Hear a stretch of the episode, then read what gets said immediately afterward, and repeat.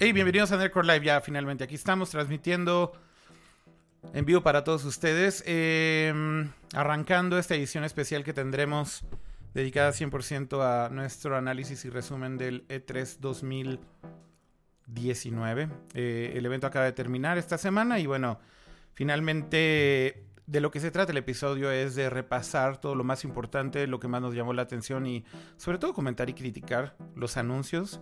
Eh, y bueno, regresamos ya también a nuestro setup habitual después de los problemas técnicos del último stream. Así que arrancamos y además con un invitado también que ahorita presentaremos. Eh, bueno, déjeme primero presentar aquí a, como siempre, al buen Jaime, Pato, empezando por Pato que está con nuevo setup y entonces se ve súper. Ya por fin estoy en HD, ya inclusive se ve mal porque se ve demasiado mis poros grasientos, pero bueno, ya se ve más decente y ya podemos hablar, esperemos sin problemas del maldito Infernitum que ha estado fallando toda la semana, igual como supieron del stream anterior que estuvo trágico, pero esta semana tenemos mucho de qué hablar, entonces espero no deje morir absolutamente nada de este tema el día de hoy. Muy bien.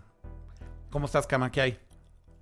Bien, bien, bien, con mucho gusto de estar aquí. Este, como dijiste, sorry por el, por el episodio anterior, se nos cruzaron varias cosas, pero bueno, la verdad no queríamos dejar de transmitir. Así como esta semana eh, pasaron bastantes cosas interesantes, entonces con mucho gusto de andar por acá. Así es, y, como decíamos, de hecho, antes de iniciar, ¿no? Este, salió bien raro el episodio, ¿no, Cama? Este, o sea, después nos dimos cuenta de que estaba como como chafa, güey, el episodio. O sea, los, problemas técnicos nos dieron para abajo.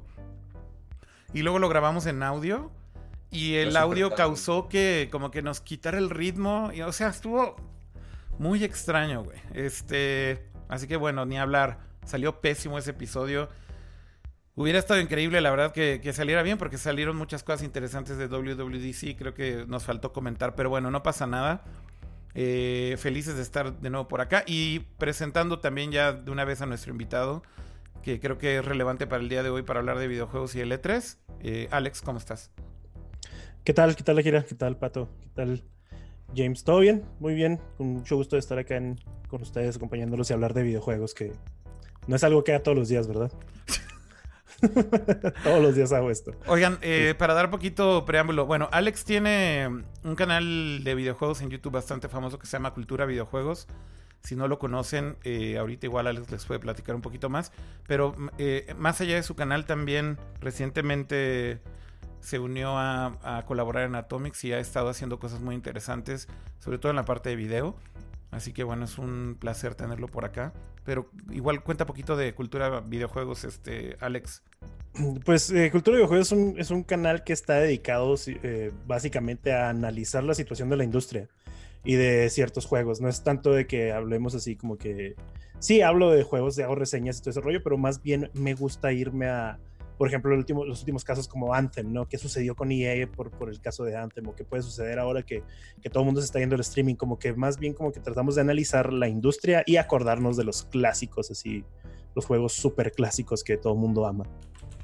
Buenísimo. Oye, estoy poniendo ahí tu Twitter en pantalla también para que lo tengan, es arroba AlexCJB eh, de Cultura Videojuegos, ¿no? CVJ. Perdóname, sí, estoy bien pinche disléxico y entonces lo puse al revés.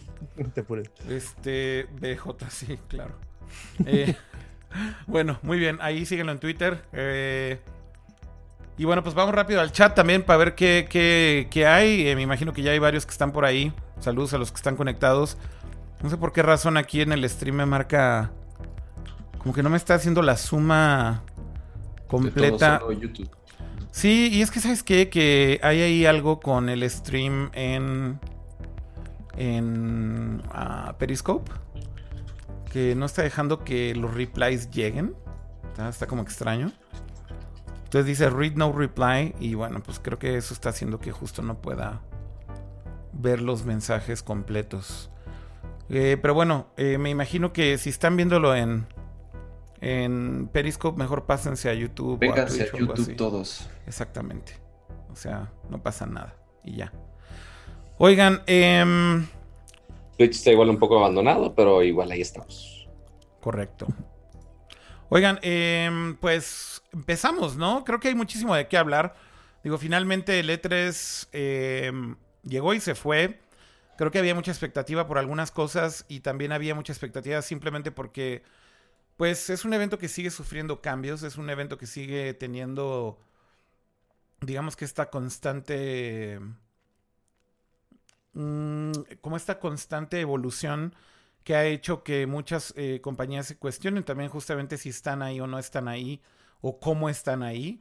Eh, digo, creo que es indudable que sigue siendo un evento relevante para la industria de los videojuegos por una sencilla razón. Es el momento en el que, por lo menos, la gran mayoría de las compañías de videojuegos hacen anuncios al mismo tiempo. Eh, publishers, las plataformas y demás. Y eso hace que justamente la atención se centre en, eh, digamos que todos los eh, anuncios importantes de, lanzamientos, ¿no? Creo que ha sido muy criticado el E3 también porque muchas compañías lo han utilizado para anunciar juegos que están todavía a un año y medio, dos años inclusive. Ojalá. Este, de su lanzamiento. Y justamente eso también crea como mucha expectativa, pues sin, sin niveles, eh, digamos, controlables. No es hype por hype y que pues de, de pronto justo también ya, ya no sabemos qué tan, ben, qué tan qué tanto beneficia a la industria todo esto, ¿no? Pero bueno, indudablemente es un evento relevante esta vez no contó con la participación de PlayStation y de hecho fue increíble que fue nula, ¿no? Este, ni siquiera hicieron este clon del Nintendo que hicieron hace unas, unas semanas. De hecho, yo me reuní ahí con unas personas de PlayStation hace un par de semanas en Kyoto y me decían, That's it, güey. O sea, ese fue nuestro anuncio pre-3. Y yo les decía, ¿cómo? Pero no va a haber nada durante 3, como otro streamcillo ahí de 10 minutos o algo así. Mínimo un tweet o algo. Como que sí dejó mucho a, a deber, ¿no? O sea, como que esperamos así un gran anuncio, mínimo alguito de, del nuevo The Last of Us. Nada, no, nada, nada, nada, O sea, Sony sí fue así de, bueno, ya, güey, see you later, skaters, y ya no hicieron absolutamente ningún otro anuncio. Y bueno, no tenían booth tampoco, que esa es otra cosa este, impresionante. Y bueno, ¿eso qué significa? Que juegos que se acaban de revelar o develar de manera completa, como un Dead Stranding, que es de, de, un estudio que básicamente está financiando Sony. Eh, pues ahí pudieron haber tenido tal vez en el piso de exhibición demos. Game over, no pasó, ¿no? Entonces, empezando por ahí, digo, ¿qué opinan de esto? De, de, de la ausencia de Sony, ¿creen que se sintió, pesó o no? Este, Kama. Yo creo que le quita algo de relevancia al evento en sí, como E3. Pero ahora lo interesante es que ya no todo se enfoca en tres o cuatro días que dura el evento, sino que es prácticamente un mes completo en donde las compañías empiezan a distribuir cómo van a ser los anuncios de sus próximos lanzamientos. Entonces también siento que eso ha ayudado a que no te atiborres de información en tres, cuatro días y de pronto ya no tenías noción de qué salía, de qué no salía, de qué te perdiste o de qué no. Uh -huh. Entonces yo creo que también las mismas compañías se dieron cuenta que podían perder cierto foco en algunos productos y que también empezaron a ver que, por ejemplo, lo que lleva haciendo Nintendo ya algunos años, de tener estos eh, streams llamados Nintendo Directs, en donde en diferentes temporalidades van haciendo sus anuncios y van eh, de cierta forma dando probaditas a, a sus seguidores creo que eso les ha funcionado muy bien y tal vez es un modelo que empiezan a probar otras compañías. Aún así, E3 como tal, el evento, digamos, en el, en el centro de convenciones, sí sigue siendo pues el, el, el, punto focal tal vez de todos estos anuncios durante el mes, pero por otro lado yo sí extraño un poquito esa sensación de esperar las tres grandes conferencias, por lo menos que así habían sido los últimos años, la de Nintendo, la de Microsoft y la de Sony,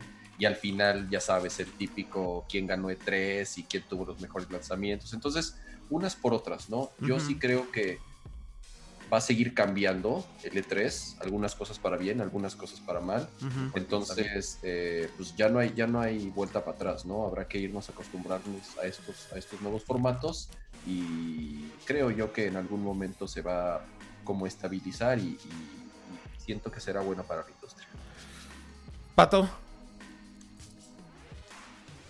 está raro que no estuviera Sony. La neta se me hizo muchísimo más fácil estar tuiteando porque ya no estaba así de uno al otro con las conferencias y nada más fue básicamente Xbox y Nintendo las grandes y después ya Square Enix y Ubisoft ahí si les pones un poquito más de atención. Pero sí, está, sí me sentía muy raro que, ok, no hay, no hay nada de Sony, o sea, sí esperaba mínimo un pitazo de algo. O sea, lo más que vimos de Sony fue el remake de Final Fantasy VII, que ya tiene fecha, que inclusive fue de la semana anterior. Sí, eso se anunció una semana antes del E3, ¿no? Exacto, o sea, pero fuera de ahí, no, sobre todo, o sea, sí, por más que yo no soy chico PlayStation, que lastimosamente no tengo PlayStation y, y todo el mundo me va a juzgar por ello, este, sí, sí extrañé ver algo, o sea, yo, yo esperaba, al, o sea, se esperaba pelea, justo lo que decía Cama de, eh, sí quiero discutir de, oye, quién ganó E3 y quién no ganó E3, pero pues no, no, no contest como el Smash, así todos aplaudiendo y pues ya, ahí acabó. Tú, Alex, ¿cómo viste esto y crees que pesa, no pesa, se siente o no se siente? Yo creo que la ausencia de PlayStation en el E3 fue algo que, bueno, tanto para el evento como para los jugadores fue un golpe fuerte porque siempre, eh, bueno, ahorita es el que tiene más consolas en el mercado, es el que tiene más, más presencia, digámoslo, en cuanto a hardware. Y el hecho de que esta compañía enorme que tiene siempre de, exclusivas súper importantes, que no se haya que no haya pisado ni el centro de, convenciones, ni haya hecho una presentación durante todo el, todo el evento, sí le resta un poco de importancia, sobre todo porque anteriormente presentaron lo que tenían que presentar, como que fue un statement de, ¿saben qué? Pues nosotros podemos presentarlo, si lo, se lo ha hecho Nintendo, pues ¿por qué no hacerlo nosotros? Eso es lo que pienso. sí creo que tuvo un, fuerte impacto y por eso mucha gente estaba diciendo si habrá, si habrá uno el año que entra. Que ya se confirmó que sí, ¿verdad? Pero, sí, sí, sí. Pero sí, sí creo que sí, fue muy, muy fuerte. Oigan, pues... Ahora, ahora el, el PlayStation Direct se compara o sí llegó al nivel la comparación. Se llama, vamos a decirle por su nombre, se llama State of Play, ¿no? Para que no diga. Digo, porque todo el mundo sigue troleándolos con el Nintendo Direct de PlayStation, pero el nombre correcto es eh, State of Play. Bueno, el State of Play con el nombre que le quieran poner. Sí, sí. No, no es el nombre que le quiera poner, así se llama, es real. No, yo sé, el, nombre que le quiera poner PlayStation va a ser la misma cosa, es un stream y ya, pues básicamente. Sí, pues sí. Oigan, eh, ¿no? Incluso. ¿Cómo? Ya fue el, último que hubo. ¿El de Sony? Ya, eso es todo, en serio, y no va a haber nada en E3. Sí, estuvo un poco raro. flojera, la verdad. Sí, sí, sí, raro. Alex, perdón, estabas diciendo un poco de flojera, ¿no? Sí, sí, es, sí estuvo. O sea, no tiene el ritmo, como que no tienen la experiencia haciendo este tipo de contenidos, entonces no tiene el mismo ritmo que tuvieron los que a lo que estamos acostumbrados, ¿no? Eh, directamente se le va a comparar con el Nintendo, eh, con el Nintendo Direct, es, es inevitable eso, entonces comparando esos dos productos, sí, se quedó muy corto PlayStation en ese aspecto. Sí, totalmente. Oigan, pero ¿por qué no empezamos a hablar de las plataformas que sí tuvieron eh, actividad en E3? Y posiblemente podríamos iniciar con Xbox, que bueno, finalmente creo que las dos compañías que abrieron estas conferencias que igual para los que son medio nuevos con el letras siempre las conferencias son antes que el show o que el show floor que es en donde están los boots y demás. Y bueno eh, en este en esta ocasión abrieron me parece Xbox y Bethesda la misma noche. Eh, y de cierta forma creo que Xbox pues era por decirlo de una manera muy eh, realista digamos que la gran esperanza del E3, ¿no? Porque el, tema con, Xbox era que venían cacareando estos anuncios acerca de su consola de siguiente generación, acerca de sus anuncios de su servicio de eh, cloud gaming o streaming eh, de, videojuegos llamado xCloud. Entonces, eh, vaya, sí venían dando ahí como señales de que este iba a ser el momento en el que iban a soltar toda la sopa finalmente. Y bueno, teniendo ellos sí una conferencia en el marco del E3 y demás, curiosamente también al margen, porque Microsoft tiene un, un, venue al lado del LA Convention Center eh, que antes se llamaba el Nokia Theater y ahora se llama el Microsoft eh, Theater, me parece. Y justamente es un venue que está literal a dos calles del LA Convention Center. Y entonces el booth de Microsoft está ahí, no está en el show floor de E3. eh, pero bueno, por lo menos ellos ya hacen su conferencia de manera normal. Y bueno, se dejan finalmente ver estos detalles de muchas de las cosas que venían eh, durante tanto tiempo. Y hay anuncios importantes, ¿no? Sin duda alguna. O sea, lo primero es confirmar que Microsoft efectivamente, como ya habían dicho, están trabajando en una consola de siguiente generación. Esta consola eh, por lo pronto se llama Project Scarlet. Sabrá Dios cómo se va a llamar después. Eh, Xbox 2 o... Digo, no, no tengo ni la menor idea de qué nombre le vayan a poner. Xbox 720 o como quieran ponerle. Eh, pero bueno, por lo pronto Xbox presenta Project Scarlet de manera oficial. Y bueno, dan detalles de sus specs, ¿no? hablan de estos buzzwords, de los mismos buzzwords que está hablando PlayStation, ¿no? Gaming en 8K, 120 eh, cuadros por segundo. O sea, como estos, estos, eh, esta numerología, ¿no? De las consolas de decirte, de esto es capaz, güey. ¿Lo vas a tener eso? No lo sabemos, pero de esto es capaz, güey. Eh, según cuatro veces más poderoso que el Xbox One. Correcto, correcto. Que ya corre 4K HDR y ahora es cuatro veces más poderoso, 8K, 120 cuadros, que todos los DPS están riendo obviamente de todo esto, pero para consolas es algo nuevo y también lo que estamos en duda es, ok, si Microsoft va a apoyar solo consola o se va a ir full al, al servicio de streaming y no van a estar haciendo estos dos approaches. Van a hacer las dos cosas. Exactamente. Entonces, sí está, porque también, pues Stadia está fuerte, igual que no estuvo en el E3 y ya tenemos que considerarlo, parte medio ahí en el E3. Este, entonces está haciendo esta competencia de ambas cosas. Parte seguir con la consola, seguir con soporte de 8K y esos features grandes, pero también abrir esta plataforma de streaming que aparte de hacerlo en la nube, que obviamente va a ser un servicio pagado, no dijeron muchos detalles de eso, pero lo puedes streamear básicamente a cualquier dispositivo desde un Samsung. Oye, Pato, pero ya te fuiste a Xcloud. A ver, vamos a regresar los dos pasitos y mejor sigamos hablando de Scarlett porque ya brincaste cuánticamente.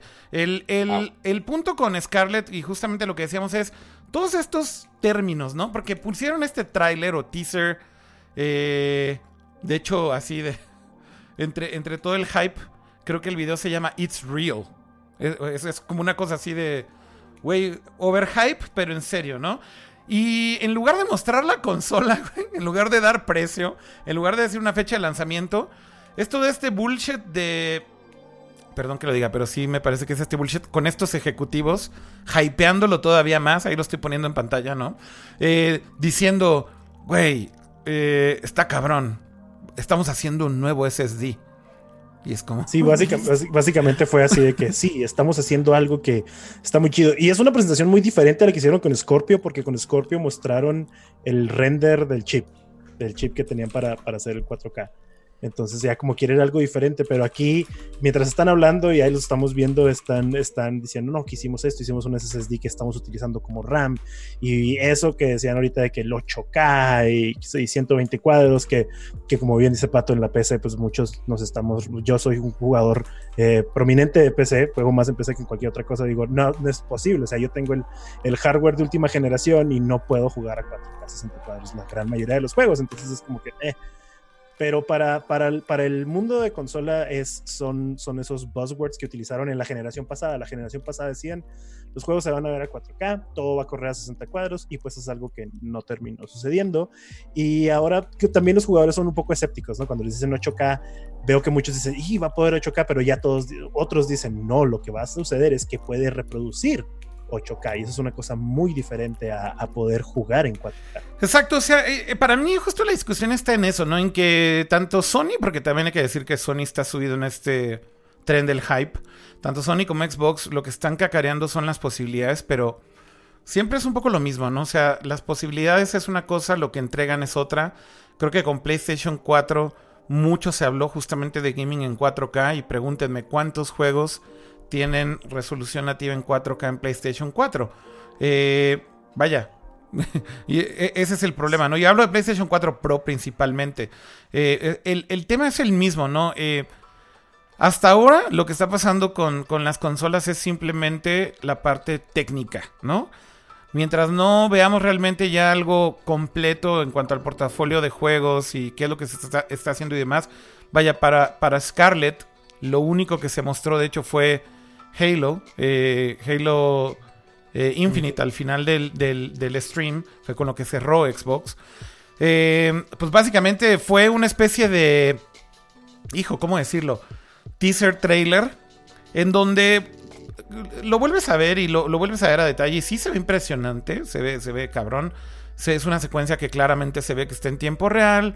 Y quieren mostrarte ahí como ciertos efectos. Y tiene como este rollo ahí de alto contraste con las luces y demás. Tal vez justo para exagerar más el tema de que tiene HDR y demás. Pero deja mucho que desear. Y, es muy difícil de evaluar o de, sentir realmente hasta dónde va a llegar el poder de, esta consola. Eh, y entonces es donde vuelvo a decir, parece que solamente llegaron letras a hypearlo más todavía, pero para mí se sintió como una oportunidad de no solidificar, eh, perdieron la, la, oportunidad de no solidificar ya el mensaje, ¿no? Ahora, sale el año que entra, ¿no? Sí, sí, hasta... Hasta el 2020, exactamente. Y, finales de 2020. Y finales de 2020, o sea, están hablando de holidays del 2020, ¿no? O sea, eh, tampoco falta tanto, entonces seguramente van a utilizar el evento que tienen a principios del año que entra para, supongo ya mostrarlo, ni modo que no lo muestren casi casi el mismo año que va a salir. No, no, obviamente en algún momento llegará, ¿no? Y en algún momento sí estarán este mostrando ya el contenido y lo que sea, pero yo creo que yo creo que un poco el punto es para mí, yo esperaba más pues, o sea, e, ese es mi feeling.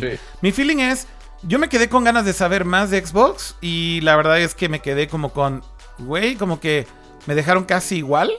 Este fine, así acabó su conferencia y finalmente insisto, dieron specs, dieron jargon, eh, dieron las posibilidades, pero no hay muchos detalles. Bueno, está basado en arquitectura de AMD nueva, este. Es. es y, de nuevo, pareciera que siguieron los mismos pasos que Sony. Y hasta siento que como que se están midiendo el uno al otro ahorita. Así de, bueno, Sony dijo esto. Pues para qué soltamos toda la carne el asador, güey. Mejor nada más digamos lo mismo que Sony. Y ahí nos vamos, güey. Así como a ver quién suelta la primera pedrada. No sé, siento un poquito ese esa narrativa en toda la discusión o en toda la, parte de los anuncios de las nuevas consolas, ¿no? ¿no? será que también que están siendo un poco más precavidos, considerando que en conferencias pasadas prometieron mucho, sobre todo en sus juegos first party, eh, que los cancelaron, que se retrasaron un montón y que al final decepcionaron muchísimo como Crackdown, por ejemplo, ¿no? Que era de sus cartas fuertes y al final del día fue, fue este, un super fracaso para ellos. Entonces, tal vez yo creo que justamente como se acerca esta nueva generación y ya tienen ciertos compromisos de juegos que tienen que lanzar pronto, eh, a lo mejor yo pienso que están siendo un poquito más precavidos. Igual Sony, el hecho de no tener una conferencia es porque seguramente están terminando de cocinar y no quieren este, prometer algo que de pronto no, no, pueda suceder o, hablar más de los juegos que tienen ahorita en desarrollo como The Last of Us, que se sigue retrasando. O sea, a pesar de que no han dado nunca una fecha oficial, eh, eh, se sabía que iba a salir este año y prácticamente ya se confirmó que va a salir hasta el año que entra, todavía con, sin, una fecha definitiva.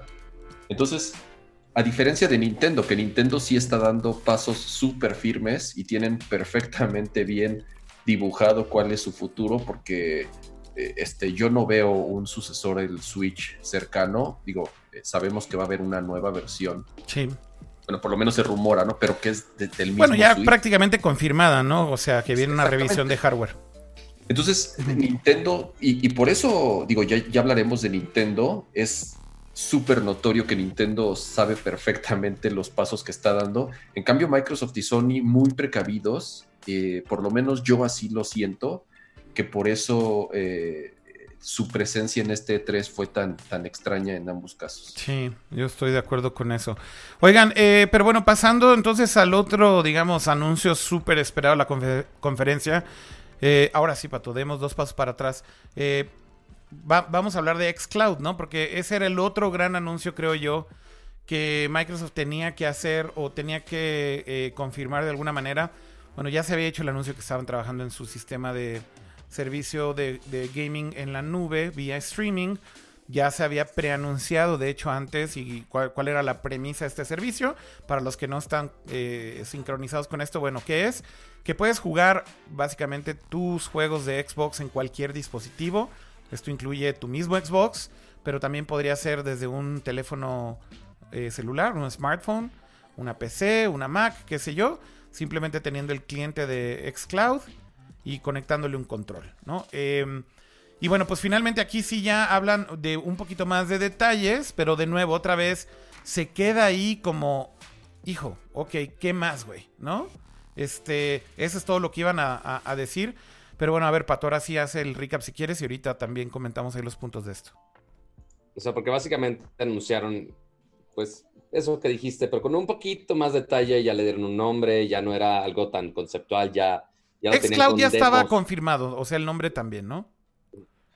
Según yo no, pero el punto... Pero bueno, el punto es que ya estaba funcionando ahí en el show floor y lo estaban mostrando justo con unos controles de Xbox Correcto. conectados a Galaxy S8, o sea, ni siquiera el top of the line, el teléfono más nuevo, lo que quieras, sino que ya lo estaban probando ahí con Halo, con Gears, que pues son exclusivas de, de Xbox y que ya están corriendo, no están corriendo en sí en el dispositivo, sino que están corriendo en los servidores de Microsoft. Correcto. Entonces, no hay precio todavía, no sabemos qué ancho de banda vas a necesitar. Igual Stadia nos dio más o menos una idea de qué tanto vas a necesitar para esto, este, en qué países va a desplegarse. Suponemos que va a llegar el siguiente año, pero pues no, no dijeron ni, ni fecha estimada ni nada, entonces tenemos que esperar a ver. Bueno, el beta inicia en octubre de este año, o sea, eso sí lo dijeron. Eh, creo que lo único que se confirmó, básicamente aquí estoy leyendo como toda la, la confirmación. Eh, se lanza, de hecho, eh, a finales de este año. Eso también está confirmado. Creo que el beta inicia, si mal no recuerdo, justo en octubre.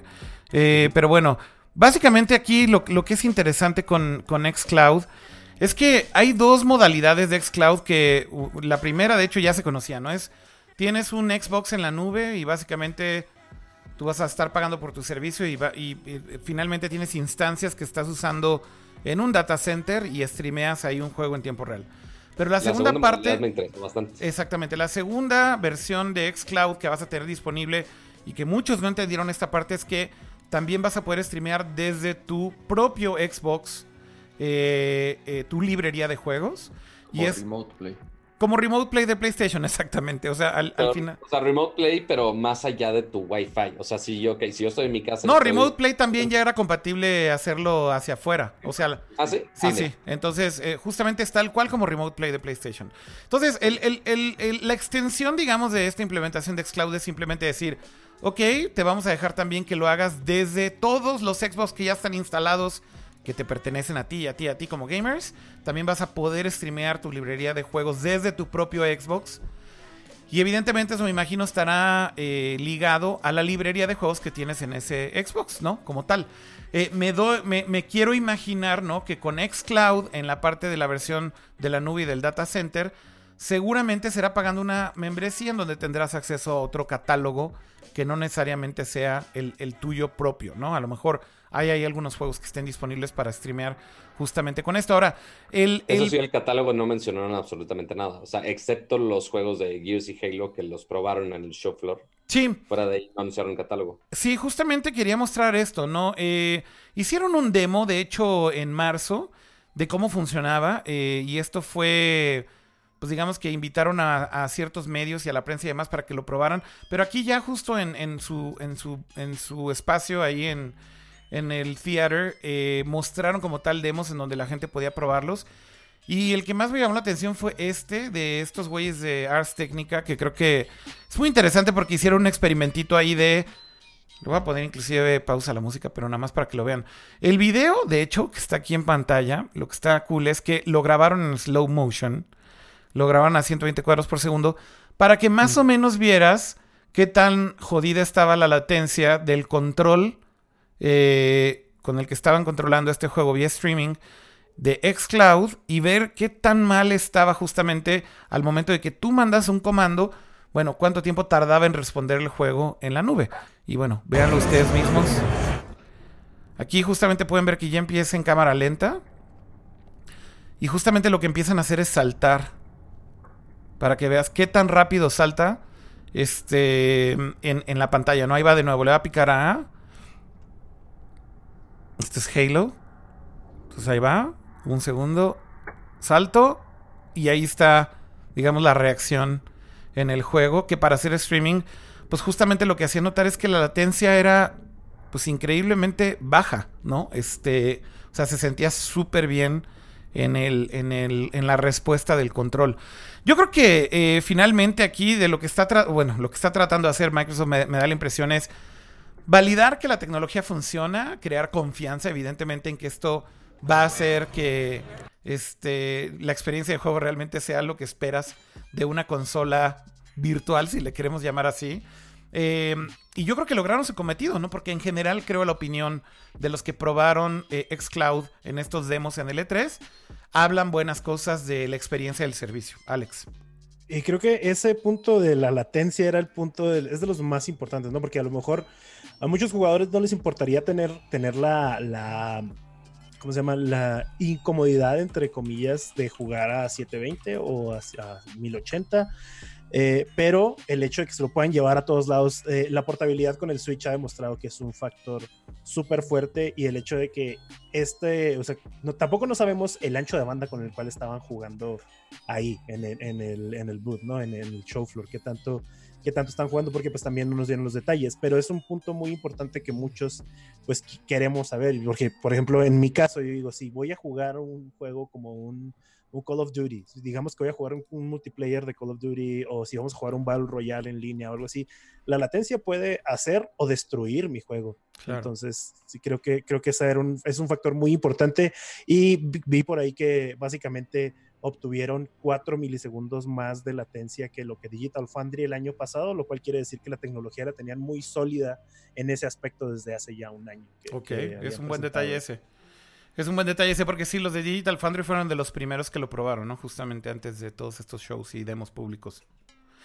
Así es, sí, fueron de los primeros que tuvieron la oportunidad, tanto por el, por el, pues ya el prestigio que tiene, que cuando se trata sobre, sobre hablar de, de gráficos, sobre hablar de responsividad y todo, es de los medios a los que vamos los jugadores para obtener para obtener pues esos datos. Sí. Y a mí me llama mucho la atención la parte del contenido, que estoy seguro que pues es, algo de lo que tal vez no tendríamos tanto que preocuparnos porque con servicios como Game Pass para PC y para Xbox, digo para Xbox y ahora para PC. Que por cierto, ese fue un, anuncio grande también, ¿no? De, de, de, su conferencia, ¿no, Alex? El, nuevo combo que hicieron, bueno, eh, eh, Game Pass para PC y después este combo en donde integran ya todo, Game Pass para PC, para consola y Xbox, eh, Xbox Live Gold. Sí, en un solo precio. Ahora sí ya, no les importó. Dijeron: si nos compran esto, les damos su Gold, Pass para PC y Pass para Xbox. Por 15 dolaritos. Es un gran deal, de hecho. Este, si tienes PC y tienes Xbox, la neta es que es como el no-brainer, ¿no? Te están regalando uno, uno de los servicios, básicamente. Eh, Oigan, eh, eh, por aquí está la aclaración de todo lo, que platicabas ahorita, Pato, de las fechas y demás, porque parece que sí hubo algo de confusión. Dice aquí, Microsoft confirms X-Cloud Public Test will let you try cloud gaming this October, clearing up the confusion after, its, uh, after its uh, Xbox E3 press conference. Entonces, bueno, sí, finalmente sí es un beta público en octubre. Por acá dicen...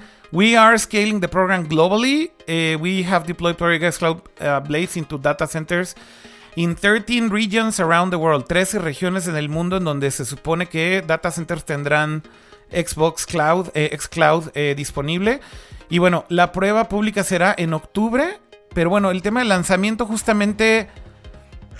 Eh, pues no hay, no hay más al respecto, ¿no? O sea, no, no, no encuentro justamente ya si aquí sí hubo una confirmación adicional de cuándo es el rollout. Pero bueno, lo van a poder probar en octubre. Eso es lo que se sabe hasta ahora. Y hasta ahí lo debemos de dejar, creo yo. Y ya de ahí a ver cómo les va. Exactamente, ya de ahí ya veremos cómo nos va. No hay confirmación de regiones en específico, solamente dicen 13. Para la gente que está preguntando ahí en el chat justamente si hay México o no hay México. Who knows? Eh, yo lo dudo mucho, la verdad, porque pues, si vemos si vemos Stadia, pues las, los 14 países a los cuales se van a ir eh, entre ellos, pues no está México. Correcto. O sea, qué padre se vale soñar, pero lo dudo mucho que el, primer wave llegue a México a esto. Aunque dice que va a ser el global, global vamos a ver qué tan global es. Y ahora sorprende, porque México, México es de los países más fuertes para Microsoft. Incluso ves que aquí ya. Y para Xbox tambiel, El, el, evento más importante, bueno, justamente de Xbox. Entonces, eh, raro que no esté México justamente en ese primer lanzamiento. Ahora, también dicen que van a lanzar a, a 13 regiones pero también no sabemos, eso a lo mejor es para el xCloud en cuanto a la nube, a lo mejor el escalado es mucho más rápido en la parte donde uses tu propio Xbox claro. tu servidor. Sí, sí, sí. Si es disponible en las partes. Sí, quién sabe si eso también lo vayan a hacer como con un rollout distinto, ¿no? Pero también no sabemos cuáles son esos 13 países, ¿no? Este, a lo mejor sí está incluido en México, a lo mejor están priorizando justo en donde tienen más fans, o a lo mejor sí es un tema igual que Stadia, donde se enfocan en donde hay mejor infraestructura, sobre todo de conexión a internet o, eh, ancho de banda, sobre todo pensando en conexiones de fibra óptica que te dan las velocidades recomendadas para disfrutar de este tipo de servicios óptimamente, ¿no? Em, bueno, y también porque servidores, la distancia los servidores de Google o el que sea, también la distancia depende de qué tanta latencia vas a tener. Correcto, la distancia al data center, ¿no? Exacto, no te puedes agarrar, como si usaras un VPN, no vas a agarrar un VPN de Rusia y se va a tardar muchísimo más la conexión de ida y de regreso. Correcto. sí, eso, es, un buen punto. Ese es un buen punto. Si el data center en México tiene... Eh, o sea, para hacer el rollout en una región como México, a lo que iba más bien por lo que decía Pato, es tendría que haber Blades de Xbox eh, Xcloud en nuestro país para que realmente el servicio tuviera la latencia que esperarías que, sea óptima para jugar en línea, ¿no? Em, entonces justo es un buen punto, ¿no? No, no podríamos estar conectados a unos, a unos servidores tal vez en Estados Unidos y esperar que sea una buena experiencia, ¿no? Inclusive estando tan cerca de Estados Unidos y teniendo las troncales que tenemos hacia Estados Unidos, aún así no es suficiente, ¿no? O sea, básicamente no, no, es porque Xbox y Google sean mala onda, es nada más que físicamente tienen que poder hacerlo. Correcto, sí, eso es importante. Oigan, y nada más comentar, bueno, el, anuncio este de los paquetes nuevos de, eh, Game Pass. de Game Pass, ¿no? Gran deal, o sea, se llama. Gran deal y, y, hay que decirlo, creo que Microsoft en este sentido sigue dominando la conversación, ¿no? O sea, por un lado hicieron un gran trabajo, vaya, después de lo tropezado que fue el lanzamiento de Xbox eh, One y de lo difícil que fueron los primeros meses, ¿no? Para la consola por toda la putiza que le puso PlayStation en cuanto a la confusión de sus políticas súper extrañas y que querían que fuera este media center y todas estas cosas. Eh, en realidad creo que Microsoft sí logró componer el barco bastante rápido. Y they did their homework, ¿no? Este, cosas que hicieron muy bien y hasta ahora creo que siguen siendo relevantes. Tienen que ver con Scarlett también el tema de la retrocompatibilidad, donde aseguran que también en Scarlett vas a tener toda tu librería de juegos compatible como lo han hecho hasta ahora. Un punto súper importante que creo que Xbox tiene de ventaja inclusive contra PlayStation. Eh, bueno, ya hemos visto lo que están haciendo de remasterizar juegos, de habilitar juegos nuevos también. Eh, más bien juegos que ya tenías en tu librería de tus Xbox pasados. Y luego este otro punto que, insisto, que creo que están haciendo una gran labor, lo de los Game Pass. Eh, es un gran deal, ¿no? O sea, ¿cuántos juegos hay en el escenario de los 60 títulos que se presentaron? incluían la leyenda Available on Day One on Game Pass, ¿no? Este, básicamente es ya decirte, hay un modelo de negocio detrás de los juegos de Xbox, de algunos juegos de Xbox, que te están garantizando que si estás pagando Game Pass, lo vas a tener en Day One para poderlo jugar con tu suscripción. Entonces, para los que están pensando en este pedo de Stadia y de cloud gaming y demás, y de tener una suscripción para tener una librería de juegos, etcétera, y, hablar como de este Netflix de videojuegos como hacia el futuro, güey, Microsoft ya lo está haciendo. Y llevan dos años haciéndolo súper bien. Y con este nuevo commitment de PC y de juntarlo todo en un bundle, creo que tienen un gran producto. Que, que, hoy en día siento que PlayStation, PlayStation, por ejemplo, no está ni cerca de tener la misma fuerza que tienen ellos con su servicio de suscripción. Y bueno, en Nintendo ni se diga, ¿no? Sí, el servicio que está ofreciendo ya, ya este, Microsoft eh, como que, y es una discusión que, pues, que he, tenido con varios de mis, de mis colegas en la parte de esto, de los que hablamos sobre videojuegos en, YouTube y en Internet, que decimos, ya lo que están haciendo es, están sacando, están en vez de invertir eh, diciendo, vamos a vender tantas copias, es, vamos a vender un chorro de, de pases de Game Pass. Y así es como vamos a tratar de, o sea, tal vez no lo vamos a recuperar de golpe, pero vamos a asegurar que la gente se quede en este servicio y le vamos a estar sacando dinero cada mes con mes o con una suscripción de un año.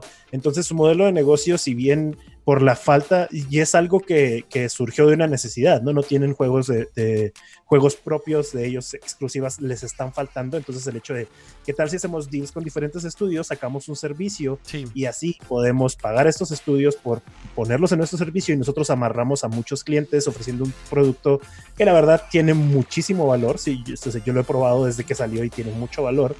Y además, pues los amarramos como le hace Netflix, ¿no? Que a lo mejor estás jugando lo mismo o estás viendo Friends todas las veces, pero sigues pagando mes con mes Claro. eh, Netflix. Entonces, ese Claro. modelo les está funcionando aparentemente. Y bueno, ya hablando de estos 60 juegos, ¿no? Este, insisto, ¿cuántos juegos ahí se, se anunciaron diciendo available on day one on, on Game Pass?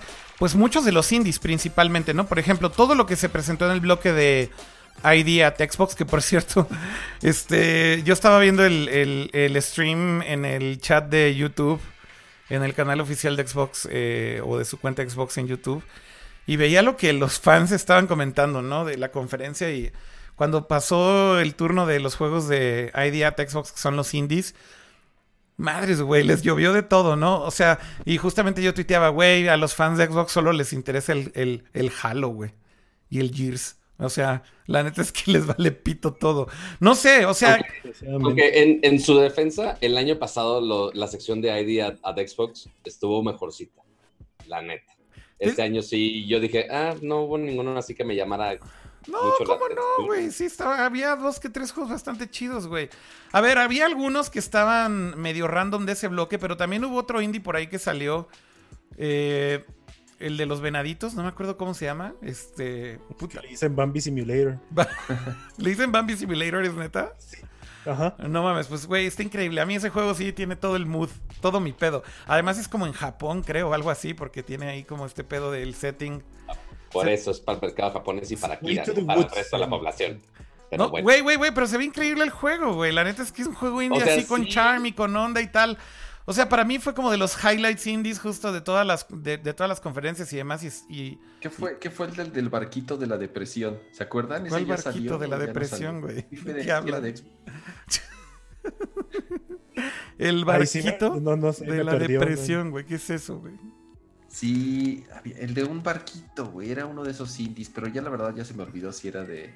Ah, ya sé, ya sé cuál. El que dices tú que era, es un barco que te ponen mapas y te, te dan que tienes que buscar un tesoro, pero que sirve para identificar eh, ciertos patrones en personas que, o deprimidas o que sufren de Alzheimer o cosas así. Algo así, súper Ok. extraño. Madres, güey. Ok, no, yo no, no, No, lo ¿sabes- ubico. ¿Sabes cuál extrañé que esperaba un poquito más de anuncio de eso? ¿No te acuerdas uno que era medio pixel art del año pasado en el idea de Xbox? Que igual lo comentamos y que se veía increíble. Pixel El art. de- como de Cyberpunk. Eh, que era tipo Cyberpunk, pero con Ah, sí, pixel sí, art. de, The Last Night. The Last Night. The Last Night. Que por Eso no cierto, sabía ya Pero Pero The, Last Night tiene un pedo severo. Es que, a ver, eh, The Last Night en realidad ya lo había agarrado este publisher que se llama Raw Fury, que publican juegos indies increíbles en general, debo decirlo. Eh, pero tuvieron un pedo ahí, parece, con ellos. eh, justamente un pedo serio, porque, ah, perdón, me déjenme banear aquí una cuenta que entró al chat. Nada más, este... Que no Ah, no, ya vi la nota. Eh, Cyberpunk Side-Scroller The Last Night runs into massive legal and funding issues. Sí, correcto. Tuvieron una serie de problemas a inicios de este año. De hecho, ahí su founder de- del estudio, un francés ahí que ya había estado en otra polémi- polémica por ahí, pero bueno, salieron a decir que tienen algunos problemas con temas legales, con temas de funding. No está muy claro si se madrearon con Raw Fury o si tienen algún otro pedo ahí, pero bueno, finalmente sí están atravesando por una serie de problemas con el desarrollo de este juego. Y bueno, sí, se había llevado el E3 el año pasado, justamente fue como el indie darling del que todo el mundo hablaba y este año ni sus luces, ni sus luces literal, porque al parecer van muy lentos con el desarrollo, ¿no? Este, justamente con estos issues, pues eh, ha sido como transparente hasta cierto punto en, en Twitter este güey, pero no han dado tampoco detalles de en dónde están exactamente o si esto les movió la fecha tentativa de lanzamiento de manera muy grave y demás, ¿no? Este, pero bueno, eh, ausente completamente. Regresando a los anuncios ver, de la eso- conferencia, más allá de los indies, eh, por ahí también se presenta este rediseño del control Elite de Xbox o el Elite Wireless Controller Series 2, que es como le pusieron el nombre oficial. Vaya, pues creo que en este sentido Microsoft también ya llevaba la delantera de tener un control especializado tan bueno. Y... Para mí el mejor control, ¿eh? Sí, sí, sí, o sea, vaya. Otra cosa que están haciendo creo mejor que, que, PlayStation en este sentido, ¿no? Eh, con un montón de settings, configuraciones y demás que puedes hacer con el control. Y bueno, pues hacen una revisión de esto, como todavía eh, tomando más ventaja. La verdad es que se ve increíble. Y bueno, todas las configuraciones que le puedes hacer, ajustar la eh, eh, resistencia de pues los sticks. Configurar los, gatillos ya tienen este, tres configuraciones distintas. Puedes inclusive agregar configuraciones virtuales del control que puedes cambiar rápidamente, que de hecho ahí tiene sus ledcitos ahí en la parte del frente, ajustar justo la tensión de los thumbsticks como está ahí en, en pantalla. Sí son muchos aspectos muy técnicos que para los gamers, gamers sí súper pesados, sí les va a ser muy útil y sí sigue siendo los controles más llamativos que hay en la industria, creo yo. Sí, correcto. Y bueno, eh, creo que el precio es 170, 180 dólares, si mal no recuerdo. 79, algo así. Exactamente. Sí, pero por ejemplo, yo he utilizado el, el, el, Elite Controller, el primero, y es un, es un pedazo de control increíble. Sí, Entonces no me imagino el trabajo que hicieron con este. Sí, seguramente toman lo que ya tenían y lo, lo llevan al siguiente nivel, ¿no? O sea, me imagino que realmente... Pero se mantuvo el mismo precio. Sí, sí, sí. Eh, y bueno, eh, más anuncios de esta conferencia. No, finalmente se confirman los release dates o las fechas de salida tanto de Halo Infinite como de Gears of War 5. Eh, bueno, pues Gears of War 5. Fueron, fueron 60 juegos en la conferencia que no vamos a mencionar los 60 juegos. Pero, bueno, podemos mencionar los highlights, ¿no? O sea, si tienen algún favorito, creo que lo podemos comentar. Pero, pero a ver, este Gears eh, no tenía fecha de salida, ya se confirmó que va a salir en septiembre 10 y Halo Infinite hasta el próximo año. Evidentemente, pues pareciera que lo están haciendo con toda la intención de que se haga match con el lanzamiento de Scarlet. Eh, así que supongo que lo que están tratando de hacer es que salga simultáneo tanto en One como en Scarlet, eh, simultáneo. Y eso supongo que es la parte de la razón de por, de por qué Infinite no va a llegar antes, ¿no? Eh, Gear se ve muy bien. La verdad es que, vaya, es una entrega interesante. Anunciaron por ahí también estas cosas nuevas. Este. Como eh, collab con Terminator. Eh, que no sé si vieron el tráiler, pero bueno, a mí sí me hypeó muchísimo ahí cuando, cuando sale esta escena super icónica de Terminator 2, ¿no? Este, y dije, wey, what the fuck, ¿qué está pasando? ¿Por qué copiaron esta escena de Terminator? Ah, ok, madres. Porque es literal esta colaboración con Terminator justamente, ¿no? Para un modo de juego. Y eh, por ahí también otra cosa de Gears que anunciaron. ¿Qué otra cosa fue de Gears? Si mal no recuerdo. Bueno, si quieres mencionar el juego Gears Pop, que son los Funkos, pero de Gears of oh War. Oh my god, no digas eso. Que ya lo habían anunciado el año pasado. Ya lo habían anunciado, pero ya, ya hubo gameplay y, se veía en el celular y era como que, güey, ¿siguen haciendo esto en serio? Este, pero pues bueno, ahí está. Hay otro juego de Minecraft, no, no es Minecraft Earth, de hecho no hablaron mucho de Minecraft Earth en la conferencia, sino que Minecraft Dungeons, entonces es un, un RPG que se ve interesantes, los mismos gráficos de Minecraft, pero con este top-down que se ve divertido. No, o sea, yo no soy tan fan de Minecraft, pero igual. No se, ve, mal. No se ve mal. La verdad es que, o sea, yo tampoco soy así súper fan de Minecraft, pero la neta es que su Dungeon Crawlercito, este medio roguelike ahí que presentaron, se ve bastante cool. O sea, para, para un fan de Minecraft, creo que seguro estaban súper emocionados por el juego, ¿no? Eh, también el, anuncio del juego de. Perdón, además regresando rapidísimo a, lo de Gears, este, era corregir. Lo de Terminator es, el, es nada más el Character Pack. Eh, y justamente el otro modo de juego que se me está escapando se llama Escape.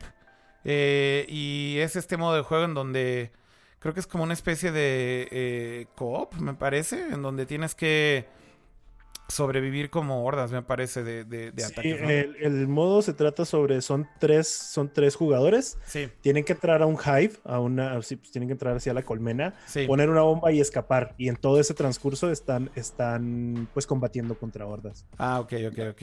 Entonces sí es como una especie de, de, ¿cómo? Pues sí, survival horde mode, ¿no? Un poquito. Sí, más o menos. Pero, pero el twist es que es cop de tres personas, ¿no? Buenísimo. Oigan, eh, ¿qué otra cosa por ahí del... Uno interesante de miedo estuvo el juego de The Blair Witch, de la bruja de Blair. que yo pensaba que iba a ser Atlas por el rollo de la camarita video, pero el trailer se ve muy bien. Este, y es un juego de la bruja de Blair, entonces a ver qué tanto miedo da, habrá que esperar, pero sí es igual survival, survival horror que ya estamos ¿Por muy qué, por, qué acostumbrados. los, por qué los gringos estaban tan hypeados con esta madre de Blair Witch, güey? O sea, la neta es que, güey, yo Es para- que, eh, no sé. para mí es como, güey, Get de over la it. bruja de Blair. Ajá, no sé, está bien raro. La- todo el pedo de la bruja de Blair, los gringos lo tienen súper denso. No tengo idea, güey, si hay otra película que viene o algo así. Pero para mí es como, ya, ya, ya fue, ¿no? O sea, Pero independientemente de la película, del juego se veía bastante decente. Se veía como una combinación de varias cosas. Se veía como la combinación de, como dijiste ahorita, como de Outlast. Y luego se veía como Alan Wake. Y Ajá. como algo de, de otro juego que se llama Fear. En una parte donde como que tiene como alucinaciones. Entonces como, era como la combinación de esos tres juegos, pero sin combate. No sé, está, está interesante. A mí me confundió mucho el anuncio, pero sí, pues, sí, sí me llamó la atención. No, no es como que lo esté esperando, pero sí, sí me llamó la atención. oigan, por ahí una de las sorpresas grandes tal vez ya fue la... Bueno, había algo de rumores de esto. Keanu Reeves. No, Ke- Keanu Reeves Keanu Reeves definitivamente fue una bomba cama, pero más bien estaba hablando de esto. Ah. Del anuncio de eh, esta colaboración entre From Software eh, y específicamente Miyazaki y de George R. R. Martin, el creador de Game of Thrones. De este Ajá. nuevo juego que están desarrollando que va a publicar Namco Bandai. Que pues bueno, mostraron un teaser trailer que lo estoy poniendo ahí en pantalla. La verdad es que a mí, pues siendo de Miyazaki, sabemos que va a ser un buen juego, sin duda. Este, no dudo que, que- que la calidad del juego va a ser increíble. Pero vaya, no mostraron nada de gameplay todavía. Simplemente fue como este teaser trailer ahí anunciando la colaboración. Sí. Y que va a Eh, salir para todas las consolas. además. Seguramente no, pero bueno, pues se debutó en la conferencia de Xbox. Así que creo que es Igual que, igual que Cyberpunk, de que Cyberpunk, que Cyberpunk 2077. Correcto, Eh, también será multiconsolas, pero bueno, también ahí fue donde tomaron el stage y donde efectivamente, pues uno de los memes que se llevó ahí el E3 fue el anuncio de, de Keanu, ¿no? Este, en el juego. Que por cierto, yo veía por ahí una entrevista eh, con el CEO de CD Projekt Red y decía que lo de Keanu no es ningún stunt ahí publicitario de un personajillo que nada más vayas a tener ahí dos horas en el juego. O sea, básicamente expli- explicaba que tienen diálogos, creo que por dos días en tiempo como, como acumulado. O sea, es ridículo, güey. La cantidad de horas. O sea, han de ser 48 horas, me imagino que se refería de diálogos de Keanu. Y es el segundo personaje con más diálogos en el juego. Eh, entonces, bueno, eso te habla un poco de la escala que tiene el personaje dentro de Cyberpunk 2077. Así que, nada más como para aclarar, el hype es real, ¿no? O sea, parece que Keanu sí iba a tener ahí un rol importante en el juego, siendo el segundo personaje con más diálogos. Supongo que, supongo que así será, ¿no? Sí, porque muchos especulamos que, que a lo mejor lo habían metido porque estaban aprovechándose de todo el, pues toda esta bola de nieve que trae Keanu Reeves. Ahorita es, el, Sí. es de los acto- actores más amados del internet. Sí. Y pues trae John Wick y trae todo eso, pero no, se supone, se supone que su personaje, Johnny Silverhand, es muy, es, es pesado para la, para la narrativa del juego. Entonces, pues sí, lo tenían rato trabajando. El hecho de que haya tenido este momento enorme que tiene ahorita Keanu, pues fue meramente circunstancial, digámoslo así. Sí, totalmente, Y totalmente. anunciaron la fecha, que era justamente algo que... Faltaba que también de Cyberpunk, ¿no? Exactamente, sí, 16 de abril del 2020. Exacto. Otro juego que originalmente estaba planeado para este año, como tal, no, no, como, o sea, no, no anunciado oficialmente, pero habían varios reportes de que la fecha de salida iba a ser este año, pero ya lo mandaron al 16 de abril del 2020. Sí. E incluso, eh, yo creo que es de esos juegos que aún así tienen riesgo de, de atrasarse otro, otro poquito por, por lo grande que parece eh, eh, ser. Y además, considerando el, el historial de CD Projekt Red con sus juegos anteriores, que sí suelen retrasarlos por lo menos una o dos veces más, aún así con, con fecha de salida anunciada. Pero sí esperemos que para, al menos máximo para finales del 2020, esperemos ya tener Cyberpunk 2077. seguro el año que entra sí. No, bueno, ya no hay de otra. O sea, ya lo anunciaron, ya creo que no lo retrasarían. Oigan, por ahí otro juego que estaba ya mega teasereado en las t-shirts de Phil Spencer desde hace como cinco años. bueno, no tanto, pero un chingo de tiempo. Es, es el remake de Battletoads, ¿no? Que por fin mostraron por primera vez. Para mí, mixed emotions, ¿no? O sea, Yo la verdad es que no tengo como un attachment ahí sentimental con Battletoads tan grande. O sea, pues sí, no- sí lo jugaba de chavito y vaya, sí era un juego difícil y desesperante y horrorosamente difícil, horrorosamente desesperante cuando lo jugabas de niño. Pero más allá de eso, para mí siempre los Battletoads fueron como justo este pinche clon culero de las tortugas ninja. Este. Y para mí eso no ha cambiado, ¿no? Y ahora ves el juego y sí, como dices, Cama, ¿no? Parece un juego así súper flashero y pitero. Este. La verdad es que por Sí, más que. flashero. Pues tiene, tiene gráficas ahí interesantes de repente, ¿no? Ahí se ven estos modos de juego de las, de las motos estas, que era pues también como un homenaje a, a cómo era el gameplay del... El. Turbo Túnel, el imposible Turbo. además, Sí, sí, además sí, imposible, ¿no? Imposible en el NES. ¿Se Eh, acuerdan que anunciaron, creo que hace dos años, que compraron los derechos o que tenían los derechos o no sé Sí, qué sí, sí. está Por eso digo que, que este teaser llevaba siglos, Cama. A ver, el Phil Sí, o sea, Spencer salía con t-shirts de Battletoads creo que desde hace tres años en el E3. Güey, y, o sea, y ves esta madre y un Exacto, güey. desarrollador coreano de juegos de Android lo, lo- parece que lo hizo en dos meses, güey. O Sí, sea, sí, sí, sí, sí, sí, sí. súper chafa, creo. Muy chafa, güey. Muy chafa, güey. O sea, definitivamente a mí también se me hizo así como... Como muy pitero. O sea... Así de, ¿really? ¿Tanto hype para esto? Really? Para mí así fue. Y, y bueno, aquí yo veo en el, en el chat que dicen, no mamen, está increíble. Ya baneé al, al spam ese que está ahí. Pero, güey, dicen que les pareció, que les pareció increíble es pinche Battletoads. No mames, no, a mí no, güey, cero, cero. Ahí sí yo, un popular opinion, para mí fue totalmente irrelevante. Oigan, otro anuncio importante de Xbox, eh, para irnos rápido, ¿no? Porque son un montón de cosas. Eh, el anuncio de, de Double Fine entrando ya a Microsoft Game Studios, Xbox Game Studios, perdón. Eh, pues Ah, ya doblaron ese- las manitas, ¿no? Tim Schafer. Yo creo que... güey. que- Güey, a ver, tienen una historia interesante con Xbox, ¿no? El primer Psychonaut salió en, en Xbox. Creo que siempre han tenido ahí un attachment con, con, con Xbox interesante. Pero bueno, una sorpresa para mí grata, ¿no? Creo que me da gusto que estudios como Double Fine encuentren casa en algún en alguna plataforma grande y que garantice que sigan sacando juegos. Porque bueno, te gusten, te gusten o no los juegos de de estos güeyes, la verdad es que son juegos buenos, güey. O sea, Pero como que traiciona su, su pedo, ¿no? O sea, era de esos güeyes que se vendía como un alma libre y que jamás pues sí, iba, que es un este, indie y tal, pero güey, Y que estaba mucho, mucho rato estuvo fundan- este, fondeando juegos por crowdsourcing, ¿no? Sí, sí, sí, o sea, justamente muy en esta onda así súper... Somos indies, este, y hacemos lo que queremos y apóyenos en Kickstarter y ta, ta, ta, y pues bueno, ya se les acabó el 20, yo creo, no sé cómo explicarlo, pero insisto, por, para mí es, si esto garantiza que van a seguir sacando juegos buenos, y creo que un ejemplo de esto es lo que presentaron ahí de Psychonauts 2, que se ve increíble, por lo menos a mí personalmente me gusta mucho Psychonauts. Eh, qué chingón, güey. Pues que sigan haciendo juegos. Necesitan varo. A ver, al final del día todos los estudios se las ven difíciles, güey. Este, no puedes vivir de puro crowdfunding toda tu vida, creo yo. Este, no puedes vivir de ser indie toda tu vida, sobre todo creo si tienes aspiraciones más grandes.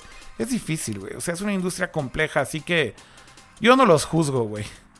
Por cierto, este pinche Psychonauts va a estar disponible en Game Pass en Day One. Uno de los tantos que va a llegar ahí. ¿Algún otro juego que ustedes hayan rescatado Ya de la... Si estamos ahí en el, en el carril de la nostalgia, una versión definitiva de Age of Empires 2 para PC, Ah, que igual sí. va a estar disponible en, en Game Pass. Sí. Un nuevo, un nuevo Flight Simulator con gráficos 4K y lo que quieras para PC y que eventualmente va a llegar al Xbox. Este, otro juego de Dragon Ball Z que se llama Kakarot. Que es un se ve RPG. Exacto. Es un RPG de mundo abierto de Dragon Ball, güey. Creo que es el sueño húmedo de un chingo de otakus, ¿no? O sea, literal. Ah, sí, seguramente, güey. O sea, porque también hubo unas expansiones raras. Como siempre, todos los años muestran, no sé por qué muestran algo de Forza. Aunque no haya así gran novedad desde. Ah, güey, incluimos más coches. Bueno, ya, ya este año ya le bajaron de huevos, ¿no? Porque eh, sí había Pero otros años en donde el pedo de Forza güey. era over the top. Me Sí, acuerdo pero, de sea, este, me acuerdo de este 3 en donde hablaron creo que como 20 minutos del McLaren que estaba en el escenario. Ajá. Que era así de, güey, a ver, ahí, ah, vengo aquí a ver juegos, güey, estoy aquí nerdeando del coche 20 minutos, güey, no mames. Pero ahora hicieron algo muy cagado, güey. La colaboración con Lego, ¿no? nuevos- Ajá, ahora hicieron una colaboración con Lego.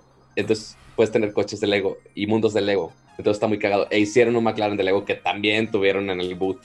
Este, es una cosa muy cagada, no muy relevante, pero muy cagada. Sí, está cagado. Está cagado y ya está ahí. Alex, perdón, ibas a decir algo, creo. Eh, no, no, no, no. Ah, ok, ok, es que te vi como que ibas a hablar. Eh, ¿algún, otro, ¿Algún otro anuncio importante de Xbox que quieran rescatar? Por ahí también yo rescataría este otro que para mí personalmente fue pura nostalgia, ¿no? Porque yo pasé muchas horas jugando Fantasy Star Online. Este. Pues digo, originalmente en el Dreamcast y. Y luego, pues creo que también en Xbox lo jugué bastante. Pero Fantasy Star Online 2 llega finalmente a América. Y llega al Xbox One. Y llega, creo que cuántos años pasaron eh, que, no lo, que no lo habían traído. ¿Cuatro años? ¿Cinco años? No sé. Ya ni recuerdo cuándo fue la fecha de lanzamiento de este juego. Pero bueno, un anuncillo ahí más que, insisto, creo que nada más para la, nostalgia está increíble. Y otra cosa, será free to play. Así que, pues no, no hay mucho que... Va a ser free to play y va a ser crossplay. Eh, no, no, se dijo bien si va a ser solamente para Xbox, pero va a estar en PC también.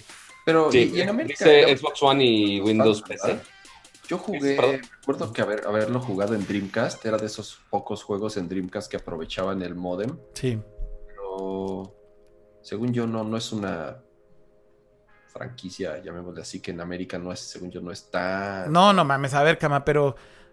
Güey, Fantasy Star Online, de hecho, es casi casi el pilar de todos estos juegos como Monster Hunter. No, yo. Como o sea, más como World of Warcraft. No, no, no, también, o sea, creo que, es un, creo que es un tipo de juego que sí inspiró un montón de juegos justamente basados en este party, tener un party pequeño que sea obviamente multijugador en línea, pero que tengas un party pequeño y hacer como cosas juntos. Eh, o sea, creo que sí fue muy importante en su momento cuando salió para el Dreamcast y tal vez no se le reconoce así al juego. Eh, porque vaya, el Dreamcast no fue una consola que tuvo precisamente un éxito súper grande. Entonces no tanta gente lo experimentó, pero los que lo jugamos, güey, era una chingonería ese juego en su momento, güey, no mames. Sí, lo jugué, digo, no, insisto, no, no me atrapó, no fue algo que, que, que siguiera jugando tanto tiempo, pero, pero, no lo sé, yo creo que... Bueno, un, popular opinion, yo jamás he tocado Fantasy Star Online, no conozco mucho del juego, pero lo que se me hizo muy cagado del anuncio es que, eh, así la imagen final donde anuncian la fecha, dice, Powered by Azure. Es el único juego que es powered by Azure. No, no, también, también, ah, también hicieron bullshit de Flight Simulator. Ajá. Sí, no, Alex, este. Creo que ponen ahí que los mapas y la, la, topografía de los escenarios de Flight Simulator, que por cierto, a mí sí me gusta Flight Simulator, entonces cuando vi el nuevo Flight Simulator sí fue de, oh my god, güey, qué chingón, un nuevo Flight Simulator, y al final decía, powered by Azure Cloud, y este, y era el pedo justo de los mapas y eh, y, también creo que algo de AI, ¿no? Ahí aventaron ahí otro pinche buzzword ahí. Buzzword ahí. Nada más por, por aventarlo. Em, obviamente seguro sí tiene algo de tecnología, tampoco hay que demeritar este, esto. Pero, pues justamente la última vez que usaron este bullshit de Azure era con Crackdown. Y no le resultó muy bien, güey. Eh, ¿Se acuerdan que justo cuando hicieron este demo en donde decían, todo el pedo es la nube y Asher. Y gracias a Asher podemos hacer que la ciudad se destruya en tiempo real, la chingada. Y ve lo que terminó pinche Crackdown, ¿no? Este. Terrible, güey. Este. Broken Promises. y ya eso fue todo lo de Xbox, básicamente, ¿no? Sí, yo creo que sí. O sea, con eso nos, nos cerramos ya, digamos, que lo, lo, que presentó Xbox. Y deberíamos de pasar, yo creo que ya de una vez a Nintendo y luego ya hablar un poquito de todos los publishers. Por ahí estoy leyendo el chat y dice Raúl Mollado, viva Aerobús Simulator, güey.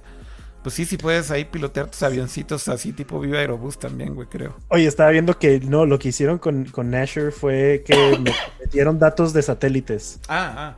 Es del data satelital. Ok, ok, ok. Bueno, pues justo es para la para los environments, ¿no? Ok. Eh, dice por acá Aldo Alfredo, Microsoft y su encomienda de llegar al mercado japonés con ese Fantasy Star. Pues más bien ya en Japón la tienen perdida, ¿no? Xbox One es irrelevante 100% en, en, Japón, ni existe. Eh, dicen por acá también que Titanfall también utilizaba Asher. Oscar Chaparro dice en el chat. Eh, dicen acá, Waco, que ya dijeron que Fantasy Star Online no es exclusivo, téngale. Yo no había leído justo esa noticia o esa extensión de la noticia, así que pues Y yo creo que ese va a seguir siendo el principal problema de, Microsoft. No sé si lo van a seguir arrastrando para la siguiente generación. Ajá. Los exclusivos, PlayStation lo barrió completamente. Sí, o sea, fuera de Halo y Gears, este, no sé qué tanto les vaya a seguir dando esa vaquita, pero no puedes, o sea, definitivamente con dos exclusivas eh, no van a poder competir porque los demás juegos fuertes como tal que mostraron, pues, pues, son multiplataformas. Pues sí, muchos son multiplataformas. A ver, a ver, Kama, este no es multiplataforma y no hemos hablado nada, pero ¿cómo le, ¿qué les pareció el teaser de, Halo, de Halo Infinite? Güey, es que no, no, no, no, o sea, no es pues, nada, güey. Exacto, no es nada. Para mí justo es lo mismo. Cinematic, básicamente.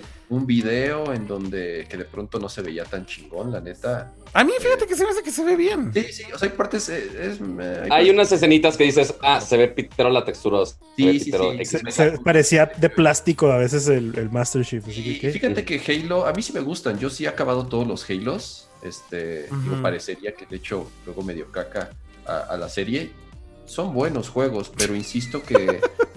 a mí me caga pinche Master Chief, güey. Me zurra, güey. Sí, digo, o sea, el, personaje se me hace así la cosa más genérica y culera y siempre por eso he odiado Halo, güey. o, sea, y además el estigma alrededor del niño rata jugando Halo es como todavía peor, güey. O sea, le tengo cero respeto a esa franquicia, güey.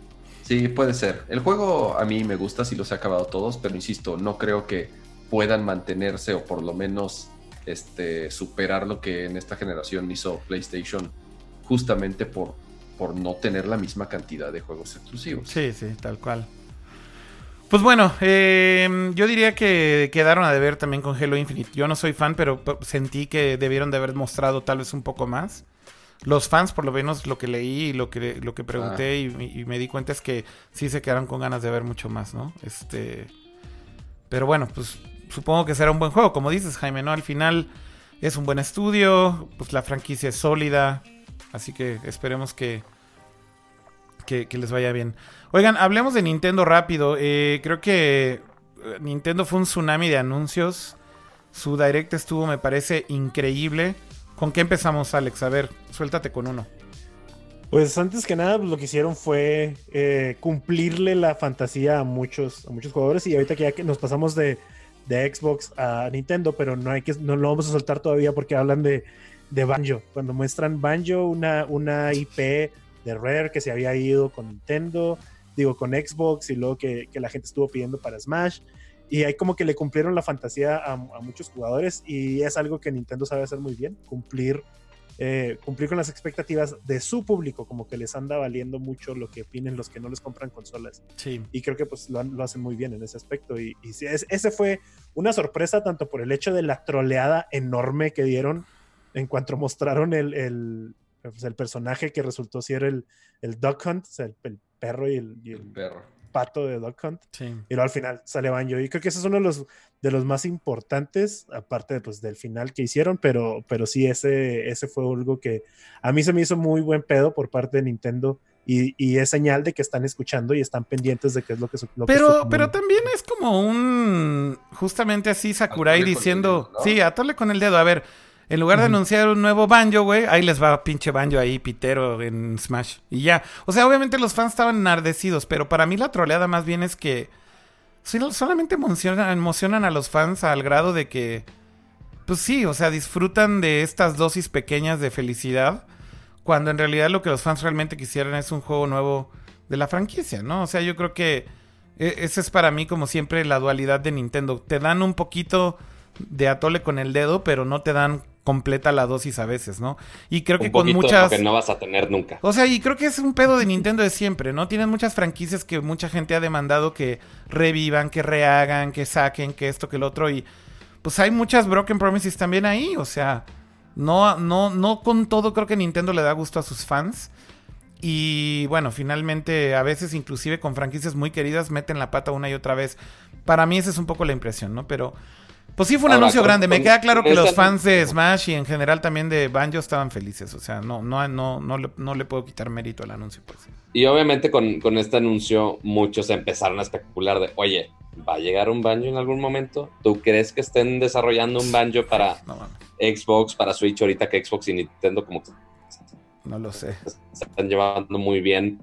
¿Tú crees que pasa eso en algún momento? Sabrá Dios. No, no, yo, yo sinceramente creo que no. Porque un anuncio menor que mencionaron, pero que es un detalle que a mí se me hizo importante, eh, pues ahí en la galería de juegos chiquitos que, que ponen, este, estaba Sup- este, Super Lucky's Tale, un juego que estaba para el Xbox y que de hecho es de, de los estudios de Xbox, de Xbox Game Studios, y que ahora llega al Switch. Y más ahora con Xbox Live, que también lo están expandiendo a Nintendo y todas estas cosas. Entonces, como que ya varias propiedades de Xbox están llegando al Switch. Entonces, por eso revive un poco esa, esa idea de, ok, entonces Banjo, que Sí, si es con Xbox, podría llegar al Switch. sí. O más cosas de Xbox podrían llegar al Switch, Y incluyendo. sobre todo ahorita que son muy amiguitos Nintendo y Xbox, ¿no? O sea, ahí están...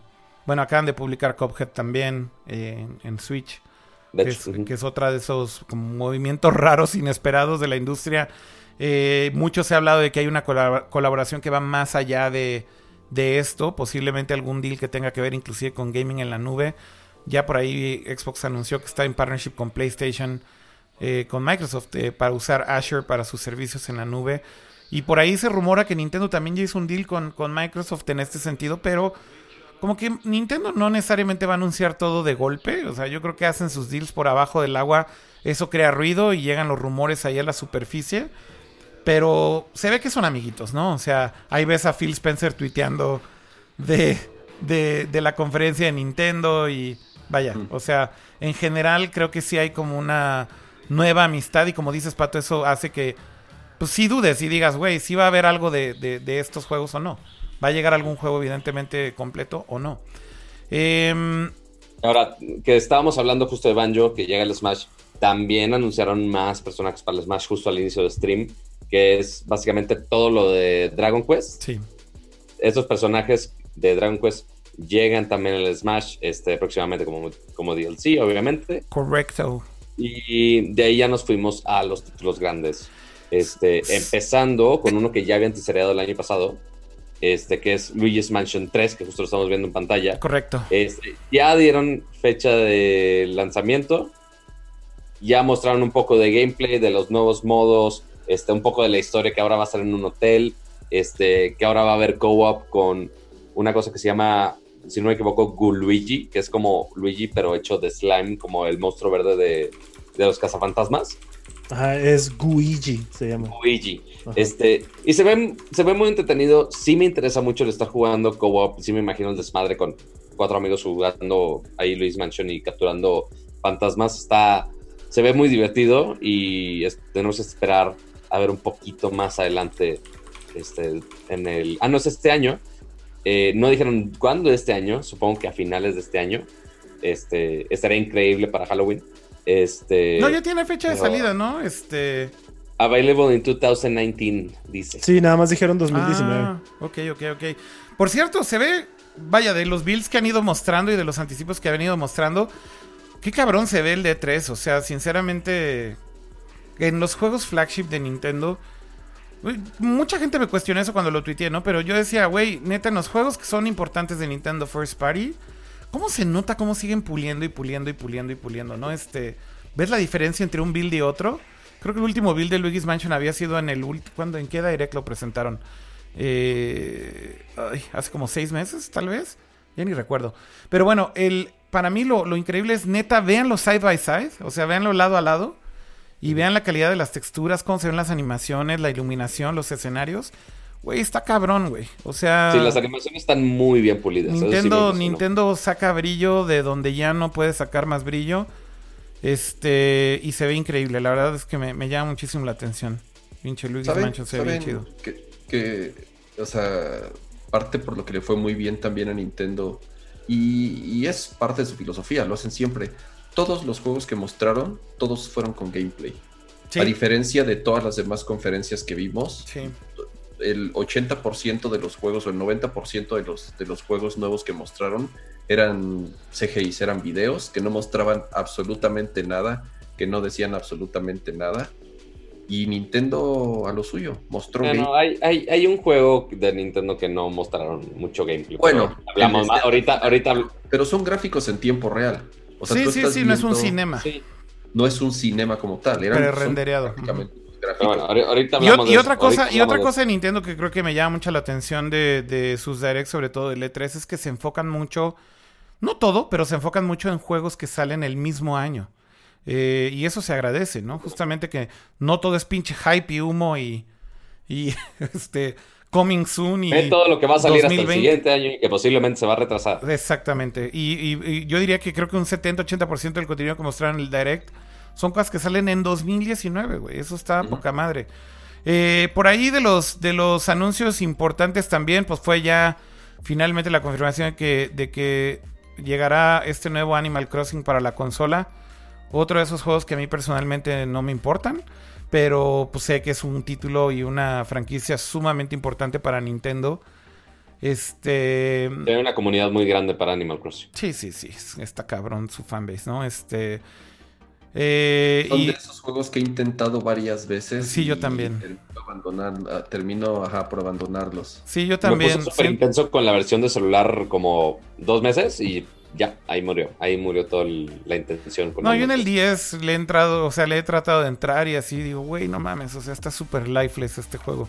Son muy demandantes, ¿no? Yo creo que no es para todo mundo, pero, eh, pero es una franquicia, insisto, que tiene un fanbase tremendamente grande, ¿no? Este, hay, hay, hay ahí creo que muchísima eh, historia con el juego, con, con, con Nintendo y bueno. Te das cuenta también cuando ves los, las reacciones de los fans en la tienda de Nintendo, que ya son videos clasiquísimos de los directs. Con Animal Crossing, güey, la banda estaba así, creo que un güey estuvo a punto de prenderse fuego, güey. Este. Son, son de esas series que de las pocas personas que estaban medio esperando a comprarse un Switch, lo van a comprar, ¿no? O sea, son series Sí. vende consolas. Sí, sí, totalmente.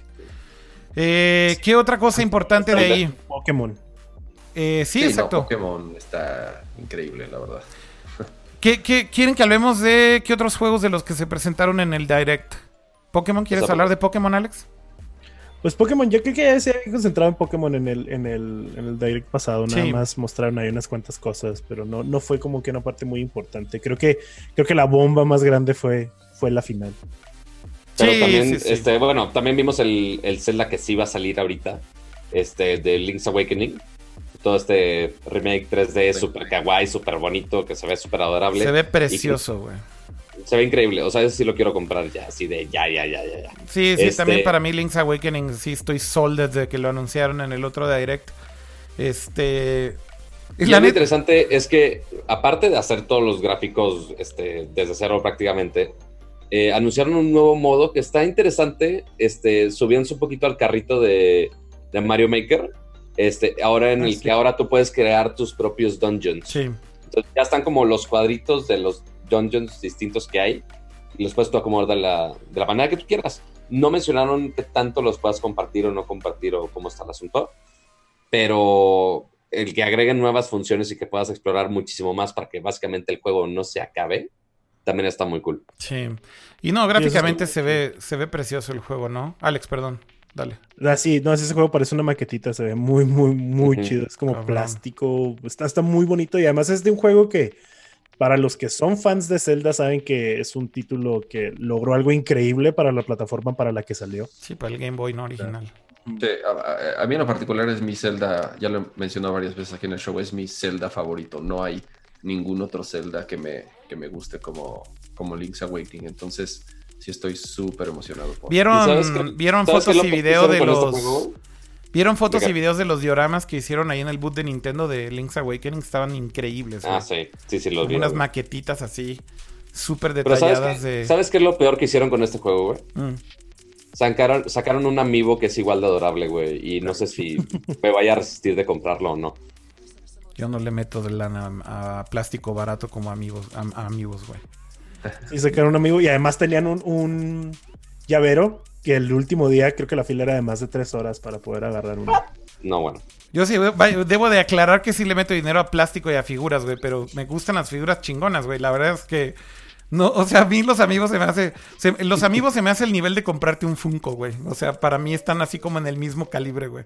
Sorry por decepcionar a los fans de los amigos. a todos los fans de Funko, sí. Sí, sí, van a venir a lincharme y me van a venir en. los amigos también. Me van a venir a empalar, güey, pero me da lo mismo, güey. Este. Bueno, tampoco. Yo de, sí, ya están diciendo ahí en el chat. Y sí, yo de Android para arriba, güey. No, no me, no me, no me rebajen. Pero bueno, el, punto es. Eh, está bonito el amigo, lo, lo, puedo aceptar. Y yo creo que ya, bueno, el, anuncio grande, ¿no? El plato fuerte fue la sorpresa de que hay un nuevo Zelda para Switch en desarrollo. No es eh, una expansión o un DLC del actual, es una secuela.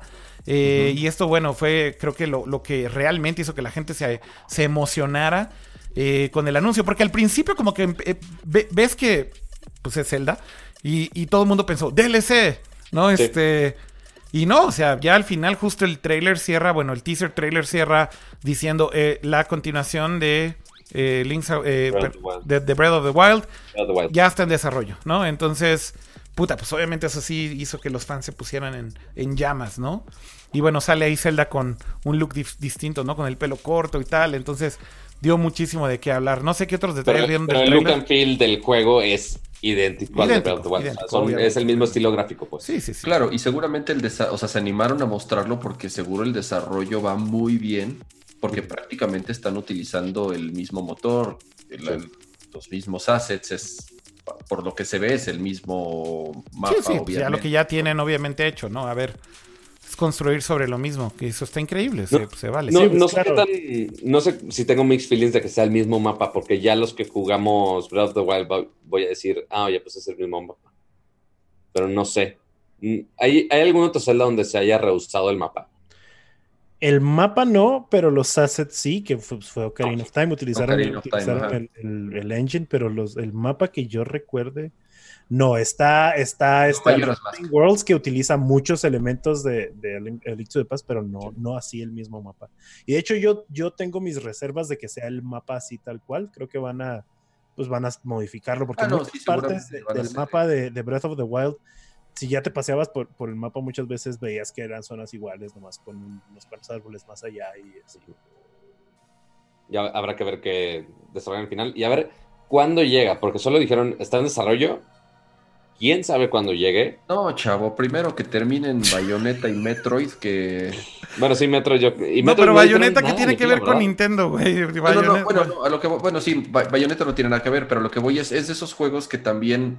Y son pero son estudios distintos también, cama, no mames, no, eso no justifica nada. Me refiero a que eran juegos, o sea, más bien son juegos que según yo me quedé con ganas de que mostraran algo. Sé que Metroid, fíjate que, yo también tenía muchas ganas de que mostraran algo, pero a ver, que seamos realistas. El pedo del anuncio este que, hicieron de que tuvieron problemas con el desarrollo del juego y lo están reboteando. Básicamente están empezando desde cero prácticamente. Como se entiende el anuncio que hicieron de pues Metroid fue, no estaba funcionando lo que estábamos haciendo y lo estamos empezando de cero.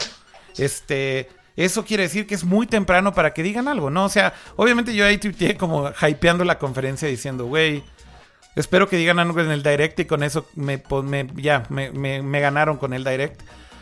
obviamente sabía, güey, que lo que estaba diciendo era una tontería porque es muy reciente el anuncio del reboot del development. Entonces, pues, güey, creo que es too soon para Metroid, ¿no? Este, too soon, too soon. Pues sí, pero yo quería, o por lo menos la. Pero yo quería mi trailer de Metroid. ¿no? También dicen que va a salir la trilogía original eh, de Metroid Prime remasterizada. Sí, sonó bien fanboy tú, pero yo quiero, pero yo quería mi trailer de Metroid. yo quiero Metroid desde cuándo. Ah, yo también quiero Metroid desde cuándo, güey. ¿Ves? Es lo que te digo, güey. No te dan gusto siempre, güey. ¿Cuánto tardaron, güey? En, en darnos un nuevo Metroid. ¿Cuánto siguen tardando, güey? De hecho, pues ahí seguimos esperando, güey, en la fila. Eh, mientras te puedes conformar con Panzer Dragon. Panzer Dragon creo que yo fui el único que, que lo celebró, güey. Y aparte empecé a escuchar la canción y luego, luego la reconocí. Y, entonces dije, oh, Panzer Dragon, güey. Y así mi, ah. mi, timeline. ¿De qué? ¿De qué mi, hablas? Mi timeline fue así como, güey, a nadie le importa, güey. Este, pero bueno, pues yo que era un proud owner del Sega Saturn, obviamente vi esto y, así me, me recordó esa época. Pues se ve X el juego. ¿Qué te puedo decir, güey? A ver.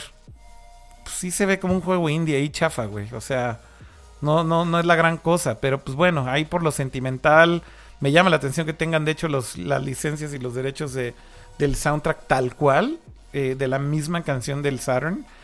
Por eso es que la identifiqué así inmediatamente.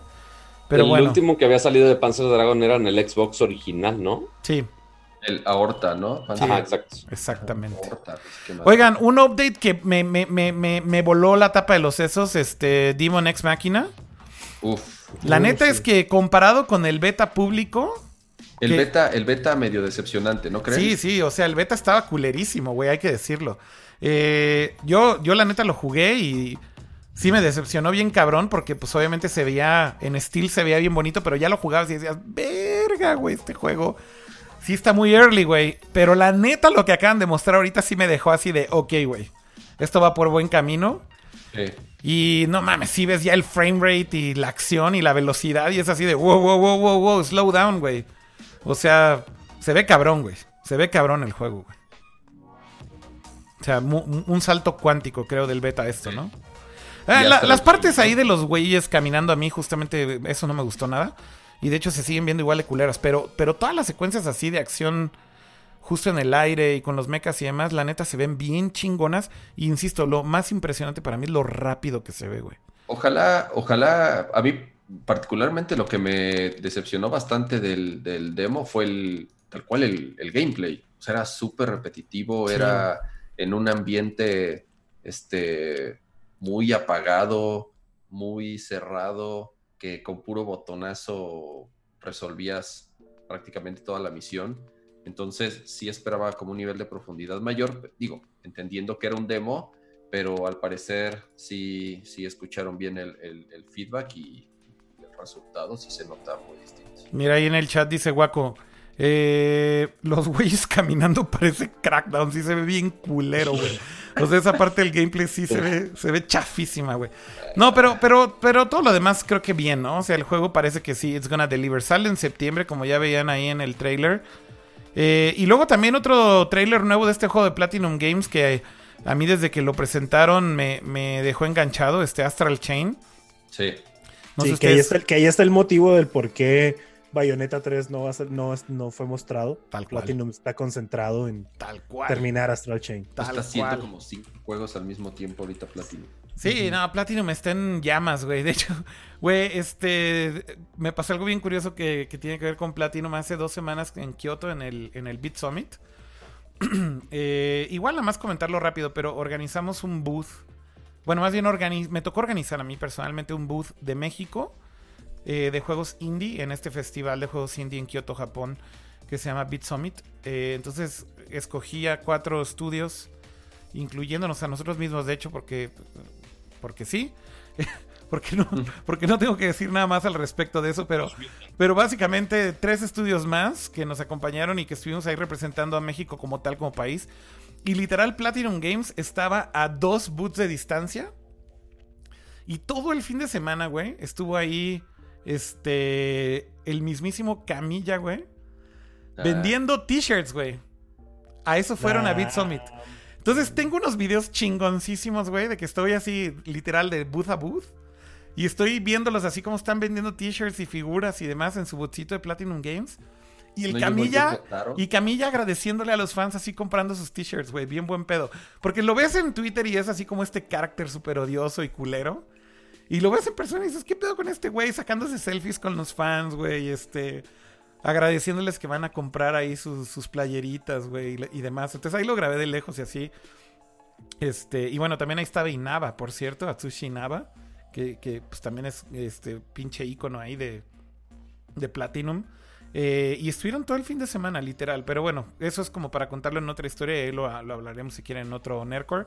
De hecho, lo voy a poner también ahí en mi blog. eh, que por cierto, inicié hace un par de semanas en YouTube. Literal, así, blog, blog. Este, Casey Neistat, pedo. Eh, y, y ahí voy a poner algo ahí de estas historias ahí de, de lo de Beat Summit de, de Kyoto. Así que si quieren enterarse, síganme en mi canal en youtube.com diagonal Akira Reiko. Em, ¿Qué más? ¿Qué más podríamos decir de Nintendo? ¿Quieren que mostremos Me deja rápido? hacer un paréntesis Witcher de, de Witcher 3. O sea, Ah, de Witcher varios 3. ports Sí, sí, sí. que, que regresan al Switch. Bueno, no regresan, sino que llegan al Switch por alguna extraña razón. entre ellos Witcher 3 con unas gráficas terribles, pues bueno, de Switch, pues es, pues es, lo que hay. Este, también Resident Evil con tres que ya están disponibles y también Resident Evil 5 y Resident Evil 6. Ahora también llegan al Switch y me falta algún port que haya llegado al Switch. Eh, eh, eh, no que yo. Bueno, viene Dragon Quest Builders 2. Bueno, no es un port. Lo que pasa es que en Japón ya había salido hace, hace rato. se ve bien, la verdad. se ve bastante, bastante entretenido. Y The Last Remnant. The Last Remnant son de esos juegos raros. Ah, sí, es cierto. Este. Buenísimo. No estoy seguro. Creo que no llegó a América en, en su. O sea, la primer, el primero que salió. Fue para Wii, si no me equivoco o para Xbox. ¿No se acuerdan si fue para Xbox? Fue para Xbox. Fue para Xbox, ¿verdad? Sí. Entonces, este... justamente salió un remaster hace un par de años. Eh, ah, perdonen, pero es que estoy también al mismo tiempo... Oye, pero... Spam en el chat. Sí, eh, no, no, Ajá, andan muy cañones en el spam esos bots. Sí, sí, sí. Pero andan medio cornis en el... Yo también sigo baneando, pero, pero ya están creo que bajo control. Oigan, eh, un paréntesis cultural de lo de Zelda que mencionábamos. Sí. Este, justo en una entrevista con Game Informer, si no me equivoco, el señor Eiji Aonuma, no sé si lo pronuncio bien, no tengo la menor idea, pero el güey que está encargado de básicamente Zelda por los hace 20 años, mencionó, una de las razones que queríamos hacer una continuación era porque queríamos revisitar ese, ese Hyrule again. Qué pocho soy. Eh, queríamos revisitar ese Hyrule y usar ese mundo otra vez. Mientras incorporamos nuevo gameplay y nueva historia. Entonces, en teoría, sí es el mismo mundo. En teoría. Sí, de hecho ya habían confirmado que sí es el mismo mapa. Este. Por ahí después sí hubo una confirmación o extensión de esto y sí dicen que, va a ser el mismo mapa también. Oigan, eh, ¿alguna otra cosa que quieran decir ya de Nintendo, de, de, todos los anuncios que presentaron por ahí? Creo que ya hablamos de los importantes. Ajá, estuvo un juego de contra ahí, co-op, que puedes hasta cuatro personas. Se veía, bien gacho, la verdad. Se veía bien gacho, güey. Así, pinche, pinche contra. Este, y uno que sí me emocionó a mí, la neta, es No More Heroes 3. Sí, fue buena sorpresa esa que Vaya, ya se sabía que se estaba desarrollando porque Travis eh, Strikes Again era ahí como un intermedio de Grasshopper, pero pues el nuevo No More Heroes se sabía que se estaba haciendo, pero no sabíamos cuándo lo iban a mostrar. Yo pensaba que iba a ser hasta Tokyo Game Show y pum, vale, ahí estuvo. Pues a mí ya, la verdad es que los juegos de Suda Goichi, o sea, pues es un dude que... O sea, a mí, yo personalmente tengo como este pedo de que lo conozco en persona al güey y, eh, durante mucho tiempo hemos sido como buenos amigos y tal. Y la neta es que lo respeto un chingo como game creator. Creo que es un güey que siempre tiene ideas, pues, este, chingonas. O sea, son ideas que, de cierta manera, yo diría que ya llegan hasta el cliché, ¿no? Un poco, o sea, trata de exprimir muchas ideas así muy de, de, cliché tal cual. Sobre todo cliché de, cultura pop gringa, pero como llevado a lo chafa y extremo. Em, pero, güey, tiene sus fans, güey. O sea, es un güey que ha construido alrededor de él este fanbase que le es leal y que finalmente, este, ¿cómo decirlo? Pues esperan sus juegos, güey, ¿no? O sea... Sí, le compran todo. Sí, le compran todo, güey. O sea, y, ha logrado hacerse su propio nombre con su propio estilo de juegos, independientemente de que nos guste o no. Este, a ti, tú ¿Ustedes son fans de, Suda y de sus juegos o no? Bueno, a mí yo, jugué, eh, pues jugué No More Heroes 2, jugué el último Travis Strikes Back, no me dejó muy contento, eh, pero eso no quita que no le quiera dar la oportunidad al 3. Como que Suda tiene, tiene un estilo muy característico de, jugar, de hacer juegos, como que se acerca también un poco a lo que hizo este, lo que hicieron con Nier Automata, que no les importa que haya una continuidad del gameplay que sea igual siempre, sino que se atreven a jugar con cositas así, de que, bueno, de repente es un, es un brawler y luego de repente eso es, no sé, o sea, las perspectivas y la manera en la que juega con el gameplay me agrada. Y, y, a lo mejor eso es por lo que los fans terminan volviendo a sus juegos, porque saben que cada, cada juego se va a arriesgar con algo poquito diferente o muy diferente, como en el último caso. Dice acá de menos cero en el chat. Suda Goichi es el Robert Rodríguez de los videojuegos, pitero como la chingada, pero si le agarras su onda te diviertes bastante en su cotorreo. sí, literal es así, justo. Es como este pedo súper extremo de clichés. Muy accurate. Pues sí, güey, pero a ver, insisto, tiene su audiencia, güey. O sea, neta tiene su audiencia, tiene sus fans, güey, que son hardcore fans. Este, y vaya, es, es, es increíble ver cómo son fieles, güey, al güey. O sea, pero sus juegos en general son piteros inclusive en el gameplay. Digo, no, no sé si eso están de acuerdo conmigo no, pero son juegos como hasta malhechones, no sé cómo decirlo, güey. Pero en el gameplay se siente el control siempre bien culero en sus juegos, ¿no? Este... No es como refinement ni nada, es como raw, güey. Y simplemente. Yo creo que es parte, es parte de lo mismo, como que se atreve a jugar con diferentes maneras en las que quiere hacer el gameplay, que sí. no termina por refinar ninguna de ellas. Sí, sí, sí. O sea, es como tirar ideas así, pegarlo a la, a la pared y a ver que se queda pegado, ¿no? Este, pero bueno, pues ahí presentaron el nuevo No More Heroes. Vamos a otras conferencias rápido, ¿no? Eh, y a otros anuncios grandes. Bueno, eh, Final Fantasy VII, el remake, creo que fue de lo que más hizo ruido third party. Eh, Square que de Square Enix fuera de Final Fantasy, el otro juego que hizo ruido fue el nuevo juego de The Avengers. Pero a ver, primero hablemos de Final Fantasy, ¿no, Pato? Porque pues ya estás hablando del, del, siguiente. Ahorita criticamos Dale. el de Avengers porque creo que hay mucha polémica con... O a ver, hablemos primero de Avengers, güey. Y luego ya vamos como al plato fuerte. Avengers, güey. ¿Qué pedo, Pato? O sea, yo lo que vi en, en general de reacción de la gente fue una reacción tremendamente negativa a cómo se ven los personajes. Pero después la gente que probó el juego, la gente que probó el juego, dicen, güey, la neta el juego está chingón. Aunque, okay. se, aunque se ven raros los personajes y se ve rarito como los gráficos. O sea, los uh -huh. que lo jugaron dicen que está chido, güey. Este. Pero bueno, no sé ustedes cuál fue que, su reacción. Mira, va, va a haber cosas muy raras. Porque uno piensa Avengers y ya tenemos todo el pedo de las películas, el MCU, ya muy grabado. Y más con todos estos juegos que ya están introduciendo actores reales, caras conocidas a los juegos, pero ahora volvemos a Avengers y vemos unos modelos que quizá no están tan chidos o obviamente no se parecen nada a los, a los actores de las películas y que pues quizá no era su intención copiarlos ni nada, o sea, es nada más, ah, güey, es juego de Avengers, ya se chingó. Este, aunque sí traen todos los mismos trajes que ves en las películas. Entonces, es, es, es raro no, no por la calidad de los gráficos, sino porque creo que estamos muy acostumbrados a ver a Robert Downey Jr. como Iron Man y ver una versión chacas como que, güey, ¿qué pedo? Este, entonces ahí quizá hay muy, mucho escepticismo por eso. El gameplay se veía bien. El gameplay dice que está increíble. O sea, mostraron así ¿No? unos clipsitos de tres. Sí, clipsitos. Eh, no, no, pero en el show floor sí, sí hubo demo, demo de poderlo jugar. Y insisto, los que lo jugaron dicen que está chingón, güey. Este... O sea, siento que es un button masher acá, cabrón, ¿no? Quiero pensar. ¿Sabes? Pero, pero incluso eso no... Está raro. A ver, es un es, juego de una franquicia, digo, también no le, ya le están pidiendo aquí pinches Ajá. peros al olmo, ¿no? O sea, sí, no, no, es un juego basado en una franquicia, güey. ¿Qué, ¿Qué, están esperando, güey? Pues un pero juego basado en una película, en películas, güey, por Dios, güey. O sea, no puedes esperar gran cosa de esto. Creo que no es eso. Y te voy a dar el ejemplo, creo que más claro. El juego de Spider-Man de PlayStation 4 obviamente no pudieron usar los actores, obviamente no pudieron... Eh, bueno, tienes eh, razón, es un gran ejemplo y es una chingonería.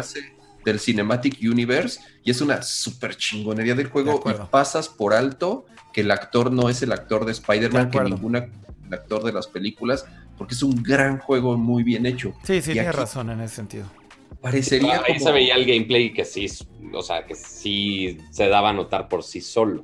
O sea, e, es, es como, si llega a ese punto. que se me figura, es como cuando escuchas la música en centros comerciales con voces similares a los artistas, pero que no son los artistas para no pagarles los derechos. Uh -huh. Así se me hizo este juego, güey. Como que quisieron hacerlo muy similar a la película, pero obviamente no podían utilizar a los actores.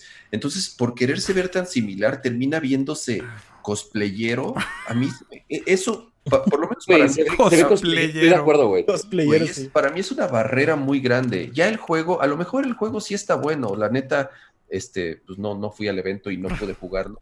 Este, yo leí sí, gente que dice que está bueno. Por otro lado, leí gente que decía que es muy confuso el gameplay, que no te queda muy claro si es multiplayer, si es online, si es single player. Entonces, quiero pensar que siguen definiendo este cómo va a ser el core gameplay. no, no creo, ya eso es too late. No, no, no, lo sé. Entonces, este, raro, raro, raro. Yo, sinceramente, digo, a pesar de ser que me encantan las películas de los Avengers, no lo sé. Este. Eh, raro, me sí, sinceramente no me convence. Oigan, uno, uno que me llamó la atención de la conferencia de Square Enix, rápido comentarlo, es este juego de Tokyo RPG Factory que han estado sacando juegos bastante chingones, eh, sobre todo en el Switch. Eh, bueno, pues presentan este nuevo título que se llama Oninaki. Eh, se ve precioso el juego. O sea, son juegos relativamente sencillos de RPG. Los de Tokyo RPG Factory, sí, Sí, sí, exactamente. Es un estudio ahí de Square que sacó. ¿Cómo se llaman estos otros dos títulos? Se me fueron los nombres de los otros dos juegos que habían hecho antes. pero, vaya, insisto, son juegos relativamente sencillos. Eh, sí, recuperando como elementos básicos del JRPG. Y este en específico, que es una especie de action RPG, eh, dándole ya un poquito de twist. Ya se salieron del RPG turn-based puro de JRPG. Y eso fue lo que me llamó la atención. Em, pero igual con arte bonito, con, con personajes que se ven padres, con gráficas padres me llamó mucho la atención. Este. Hacen muy buenos juegos. O sea, desde I Am Setsuna han demostrado que. I Am Setsuna, tienes toda la saben Hacer juegos. Sí. Y, creo que pues reafirmaron eso con su otro juego que. De, de, Lost Sphere, creo que es. Ah, Lost Sphere, Lost Sphere, tienes razón. Lost Sphere, sí. Lost Sphere, sí, cierto. Sí, sí, sí. Ese, ese, ese, juego también. Creo que sí, tienen, tienen trabajo sólido. Oninaki me llamó la atención muchísimo por su arte sea, por el, arte fue así que no necesité ver mucho gameplay. Cuando lo vi dije, se ve muy bien. Y el hecho, ya cuando lo vi que, que era más, más action, que cada vez siento que más, más creadores de RPGs de japoneses están un poquito, como que están aprendiendo a amar el hecho de hacer un poco más dinámico el combate. Y, sí me, sí me, sí, sí me llama la atención, la verdad. Hubo por ahí otros anuncios este, y otros juegos. El remake de Final Fantasy VIII, ¿qué opinan de esto? Este, a mí Final 8 tengo ahí como algo encontrado con Final 8, ¿no? O sea, Final 7 para mí fue como demasiado bueno. Final 8 siempre lo vi como feo. Final 9 me volvió a recuperar y siento que es otra vez muy bueno. Final 10 otra vez me perdió. O sea, como que siempre fui brincando entre uno sí y uno no. Y Final 8 es de esos que digo, meh, así como, ah, remake de un Final. Güey, el único remake que me importa es el del 7. Este, no sé ustedes, este, pero Vaya, no. Sí, opino, lo mismo. Es eh, junto con el 10, es de esos finals medio rarones. Ajá. Este. Pero interesante lo que, lo que mencionaba ahorita Alex, que justamente eh, ese, esa onda que están eh, tomando los desarrolladores de los JRPGs, de ya medio olvidarse de esos sistemas de batalla por turnos, que es justamente por lo que yo no jugué eh, los I Am Setsuna, estos primeros. A ver, sigue habiendo un mercado bien grande de JRPG, ¿eh? O sea... No, yo lo sé, pero yo en lo, bueno, sí, yo en lo particular, ya los juegos que son los RPGs, que son de batallas por turnos. JRPG, JRPG puro. A mí, a mí ya me dan un poco de flojera. Entonces, digo, ya entrando un poco al tema de Final Fantasy VII, el remake, creo yo que, por lo menos para mí, lo mejor que pudo haber pasado es que modernizaron el sistema de batalla para que no sea tal cual una réplica del sistema de turnos que para mí ya está pues un poco, no sé, ya se siente un desgastado. Sí, no, a ver, el remake ya entrando en materia del plato fuerte de Square, ¿no? Este, el remake se ve cabrón, güey, ¿no? Este, no hay manera de describirlo mejor que así, creo yo. Este, todo es fanservice, todo lo recuerdas con esas mismas secuencias, ¿no? Aquí que ves la secuencia de Midgard del principio del juego, que obviamente la recuerdas del, del Play 1 y no tenía ni madres de detalle. Ahora ves así pinche Midgard con todo este mundo y universo y detalles de cosas que antes no veías y dices, güey, se ve cabrón, ¿no? De hecho, me hubiera gustado inclusive que recrearan tal cual. A mí esa secuencia del principio de Final 7 me encanta, ¿no? Como cuando se ve así Midgar y luego empiezan a cambiar y sale el logo de Final 7 y empiezan a cambiar después a las tomas, ¿no? Del tren. O sea, me, hubiera encantado que eso así como homenaje simplemente lo hubieran hecho. No sé si vaya a estar en la versión final del juego o no. Pero bueno, ahí ve, ve, ve los environments, ¿no? O sea, todo se ve precioso. Es como volver a. O sea, estás reviviendo algo que sabes lo que es pero lo estás viendo con una óptica totalmente distinta, ¿no? Este y el sistema de batalla se ve cabrón. No sé si vieron eh, el demo ese de la batalla de Barrett y Cloud contra uno de estos bosses, ese que se ve ahí. Ese demo dura bastante, o sea, toda esa batalla dura como 20 minutos. Está cabrón, o sea, el, sistema de juego pues está bastante complejo. Eh, tiene, tiene muchos niveles, ¿no? O sea, te deja automatizar algunas cosas, pero pero se ve divertido. O sea, al final del día. Eh, me gusta que lo hayan rehecho y que justo no se quede en un. En el, en el sistema de juego viejo de, Final 7, puto, hubiera sido bien difícil, creo yo, volverlo a jugar de esa forma, ¿no, Kama? Sí, lo que hicieron fue una mezcla. Es un sistema, parece ser un sistema híbrido de combate en donde te puedes mover libremente durante la pelea, atacar, eh, hacer ciertas habilidades, pero, pero, pero tienes la barra, la, barra de progreso que cuando la llenas... Tienes acceso a otras cosas, ¿no? Exactamente, puedes ya ejecutar comandos, puedes ejecutar combos, seguramente vas a meter los, los limit breaks. Entonces, este... Magias también, de hecho, con la barra te, te, sale. Creo que por lo que hicieron fue un muy buen balance entre un juego de acción RPG con una libertad de movimiento este, mucho más rápida y dinámica, pero sin olvidarse de esos elementos clásicos del Final original, que sí es poder ejecutar comandos por turnos, ¿no? Por lo menos hasta que llenes una barra de progreso. Entonces, por lo menos yo sí súper agradezco el cambio, porque sí tenía miedito de que, güey, los Si fuera turn-based está cabrón, ¿no? Los personajes bien cabrones, y ya cuando entres a pelear, ya estés apretando el mismo botón una y otra vez Pues mira, güey, insisto, en Japón la gente sigue jugando turn-based RPGs porque así les gusta, ¿no? Y sigue habiendo ahí una pletora de juegos que nunca llegan a América. Pero yo creo que sí, en América ya es un poco más. Es un hueso duro de roer, digámoslo así. Este. Ahí a, a esta Tifa me la taparon, ¿no? Sí, la, la pusieron un poquito más, digamos, como que pues. Sí, o sea, más conservador, digo, sigue manteniendo como que ese appeal, pero sí, le, le bajaron los atributos para empezar. sí. Que, pues sí, o sea, en, las cinemáticas de Final Fantasy VII estaba muy exuberante. Sí. Y, eh, y sí, sí, hicieron algunos cambios, o tuvieron que occidentalizar el juego, obviamente. Y ahorita lo que mencionas, ¿no? Que es increíble ver el ambiente como está ahorita. Creo que es como muchos recordamos Final Fantasy aquí, no como se veía, así que decíamos, ese juego está bien chido. Y, o sea, es lo, es, lo recordamos y luego lo, queríamos volver a jugar y decíamos, ah, no se veía tan chido. Sí, eso me pasó varias veces que traté de volver a jugar Final 7 este, de Play 1. Que sí, neta me sentaba y decía, güey, lo quiero volver a jugar. Y en cuanto lo ponía decía, puta, ya se ve de la cola. Es que los juegos de PlayStation 1 tristemente envejecieron bien culero porque pues es primera generación de 3D, ¿no? Este... O sea, obviamente cuando ves polígonos sin texturas, low poly y demás, Ay, güey. O sea, como que lo. Fíjate que Final 7 salió en Vita, ¿no? Sí, y este es que ese es el pedo, que los, esos remakes que sacaron para Vita y para celular están peor Muy que los originales. No, no, no, pero a mí fíjate que sí me gustaba jugarlos ahí, por ejemplo, en el Vita Cama. Porque como es low poly y son grafiquitas así que pues ya están viejitas, en una consola portátil, en una pantalla chiquita, se ve, se ve bien, güey no, pero lo que hacían, lo que hacían era como meterles un suavizado a las tipografías y a ciertas texturas. Ah, no, no, a ver, el tratamiento de los de los ports estaba horrible, pero a lo que voy es que por lo menos estaba más soportable que verlo en tu tele, güey, en 4.3, güey, este y así, no sé, en tu pinche tele 65 pulgadas con esos gráficos, o sea, a eso a eso me, me refiero, ¿no? Eh, por ahí en la conferencia, bueno, salió Nomura. Este, hablar un poco de, el progreso del juego, agradecerle a los fans por esperar tanto tiempo.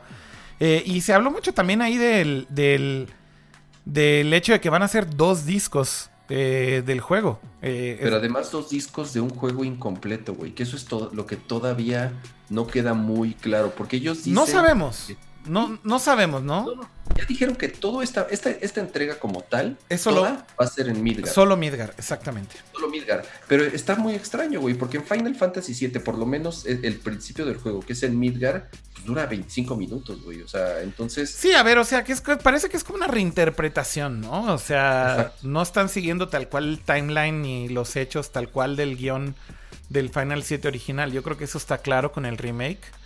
Eh, pero, pero me llama la atención que el hecho de que sean dos discos es como confirmar que en volumen pues va a tener bastante contenido. O sea, eh, eso, eso me parece que es un, un- un punto importante a rescatar, ¿no?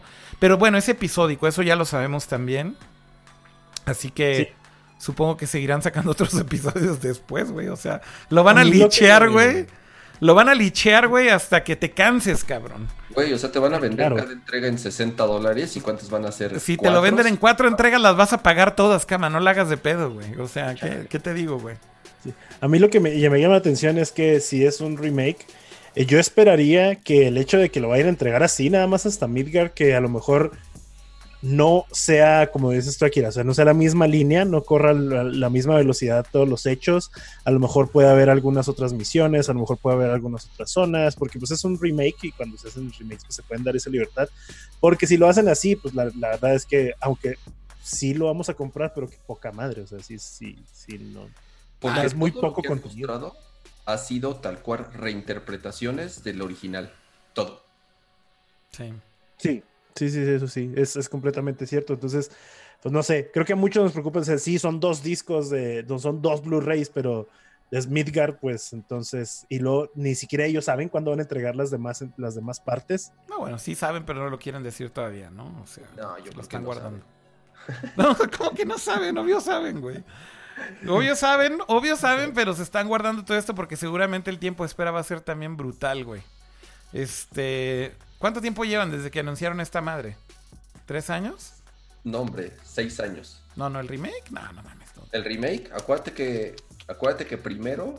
Tres sí, años, cinco tres años. años. Creo que fue, creo que cinco años. güey. No, no tiene tanto tiempo. Voy a checar ahorita, calma. A ver, bueno. Sí, hubo- fue una conferencia que yo recuerdo que ha sido, creo que la mejor de PlayStation de la historia, que mostraron así chingo de juegos uno tras otro y entre ellos, este, justo el de, el de Final Fantasy.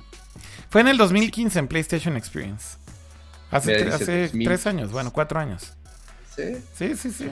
Antes. Ah, sí, no, los no, rumores no. empezaron en el 2014. No, ya lo estoy leyendo aquí en Wikipedia. O sea, sí, sí fue Ok. 2015. Este. Oigan, hablemos de otros publishers rápido, ¿no? Eh, ¿Quieren hablar de Bethesda? ¿Quieren hablar de Alex? Dale. Si pues. Bethesda eh, mostró ahí lo que ya esperábamos, ¿no? Doom Eternal, juegazo, se ve que va a romper. Eh, admitieron que, que habían hecho un error con Fallout 76. Dijeron que sí, que la criti- la- el criticismo que recibieron fue completamente Merecido. válido. Y creo que, y creo que es mejor que lo que hizo EA cuando salió Ben Irving, el productor de Anthem, y dijo, es que puede ser un gran juego. Eh, pues no. O sea, salió, salió Todd Howard y dijo, sí, nos merecemos la crítica, pero ahí les va, ahí les va todo lo, todo lo que querían y ya lo pueden jugar esta semana. Así como que, ah, ok, eso es, eso es un paso importante. Digo, se pudieron haber esperado para hacerlo, pero pues los trajes no quisieron que se esperaran. Este, y pues tuvieron que sacarlo así como lo tenían. Y, y esas dos partes creo que se me hicieron muy buenas, la de Doom y la de, y la de Fallout 76. Y an- anunciaron nuevas IPs, o sea, anunciaron Des- Deadloop por parte de Arkane Studios, que es muy buen, muy buen estudio, es, es muy buen desarrollador, y que siguen trabajando en, en Starfield. Y anunciaron otra IP, pero no recuerdo. Ah, claro, Ghostwire. Ghostwire, Tokyo. Ghostwire Tokyo fue increíble, ¿no? Porque. increíble, pero igual no, no se ve nada. No, bueno, a ver, eso es un concept trailer, pero a ver, vamos a dar un poquito de contexto para los que no saben qué es Ghostwire Tokyo. Eh, este es el estudio de Shinji Mikami, eh, afamado creador de videojuegos japonés, creador de Resident Evil, entre otras cosas, y que tiene su estudio llamado Tango Gameworks. Eh, tengo la fortuna de conocer a un par de personas que trabajan ahí. Eh, muy buena onda, por cierto, y... El, el año pasado en Tokyo Game Show justo me decía este cuate, güey, el juego en el que estamos trabajando va muy bien. Eh, pues no hemos anunciado nada y no puedo decir todavía de qué es y bla, bla. Y me le- le traté de sacar la sopa y me dijo, güey, no, no te puedo decir nada, pero está bien chingón, güey, ya verás cuando veas el anuncio. Y la neta sí, cuando vi el anuncio sí me quedé como de, madres, güey, eso se ve chingón, güey. O sea, la premisa por lo menos está bien, bien chingona. Este, es este pedo así como en, bueno, obviamente basado en Tokio, pero eh, las personas empiezan como a desaparecer, ¿no? Este, o a desintegrarse. Y pues tienes que investigar justamente qué es lo que está pasando con esto. No hablan mucho del, del gameplay como tal. Y, de hecho no se muestra nada de gameplay en el juego. Pero bueno, eh, tengo high hopes por este juego. Creo que Mikami es un güey que puede entregar calidad. Y yo esperaría que el juego sea bueno. Un detalle interesante ahí de, la conferencia en Bethesda fue cómo pasó este anuncio. Se sube primero Mikami al escenario y luego le pasa la estafeta a esta chavita eh, que se llama Ikumi Nakamura, que, que es otra de las como memes del E3 que se llevaron los corazones de un chingo de gente, porque Super Charming presentó el juego, ¿no? Este, y esta chava de hecho trabajó en Okami, trabajó en juegos muy importantes, ¿no? Este, ha trabajado con Mikami de cerca durante mucho tiempo eh, y era eh, artista en, en muchos de estos juegos. Y ahora, de hecho, es la que está dirigiendo el juego. Entonces, como que Mikami justo es el studio head pero le pasa ahí la estafeta a entonces lo presenta de una forma así súper cute y, y luego hacía unas poses ahí chistosas, así súper japonés, güey, bien chingón. Yo estaba feliz, güey. Y la gente reaccionó súper positivo, güey. En Twitter tenía literal, eh, eh, abrió su cuenta de Twitter una semana antes del E3 una semana antes del E3 abrió su cuenta de Twitter. Y creo que después del E3 ya va en 150 mil o 200 mil followers, güey. Este, o sea, es que neta fue ah, como... Le mandan sus dibujitos. Sí, le mandaron sus dibujitos, su, fan art, güey, de, de la conferencia así haciendo su posecita y todo el pedo, güey. No, súper padre, güey. La verdad es que High Hopes. Para mí fue de los highlights de, de, la conferencia de Bethesda, por cierto. ¿Qué más quieren hablar de Bethesda? ¿Algo más? ¿O quieren clavarse en algún otro juego? Denle, denle. Pues de Bethesda, pues no, no, se les. Creo que pues, mostraron lo que tenían que mostrar. Wolfenstein por fin van a sacar Cyberpilot, que era un juego que tenían ahí de VR atorado desde hace muchos años. Sí. El de Wolfenstein. Y. Y no, salieron, cumplieron con lo que tenían que entregar, no mostraron nada de sus cosas nuevas, como son Starfield y The Elder Scrolls 6, solamente dijeron que seguían trabajando en ellos. Y, y aún así, con lo que presentaron, o sea, pues eh, Bethesda es, del, es de los publishers que el año pasado la tuvieron súper difícil, les fue muy mal. Y creo que este año ya, mire, traemos, traemos Wolfenstein Youngblood, traemos Doom Eternal, vamos a mejorar Fallout 76. Creo que regresar un poquito el camino de que se hayan torcido el año pasado y mucha gente está esperando los juegos que van a sacar. Sí, tal cual. Eh, a mí, fíjate que cuando justamente Todd Howard ahí se sube al escenario a disculparse de, de lo que pasó con Fallout 76. La verdad es que se me hizo como una disculpa medio. ¿Cómo decirlo? Como. No muy honesta, como que creo que debieron de haber. Es que ese güey sí se cree un dios, güey. Entonces. No sé si eh, vieron la. la eh, ¿Sabes quién hizo? Creo que un gran trabajo de tres y. Vaya, mucha gente no le cae, pero, pero este güey, eh, Geoff Keighley, güey, el güey que organiza los Game Awards, el mejor amigo de Hideo Kojima, eh, eh, no sé si lo ubican. Este, bueno, güey, la neta, la neta es que es un güey que debo decirlo, también lo conozco personalmente. Es un, es un buen tipo, güey. La verdad es que tiene un, tiene un aura rara cuando lo ves en, en, a cuadro y en la cámara. Pero es un güey buena onda. Este. Parece muy mamón y es un güey, buena onda ahí. Algo que le voy a reconocer a ese güey es lo que está haciendo con estos. como conferencia paralela al E3 y como serie de entrevistas que hace que se llama Colisión, eh, E3 de Colisión. Eh, y hostea mm, también YouTube Gaming, eh, eh, que son los streams oficiales de YouTube de la categoría de videojuegos. Pero bueno, las entrevistas que hizo este, este año en E3, créanme, valen la pena verlas. son increíblemente buenas. O sea, algo que me llama la atención del E3 es como esta cobertura ya o sea, en general los medios creo que hacen su chamba todavía los medios tradicionales bien. Pero siento que es demasiado desmadre alrededor de los videojuegos. O sea, todo es como pitos y vergas, güey. Todo es como estar este, echando desmadre a cuadro y lo sientes como en el E3 en general con, con, con medios y con youtubers y con streamers y con... Bueno, vean lo, lo que le pasó a pinche Disrespect, ¿no? Que lo banearon de Twitch por estar echando demasiado desmadre en su canal. O sea, creo que eso representa perfectamente lo que estoy tratando de decir con mi comentario.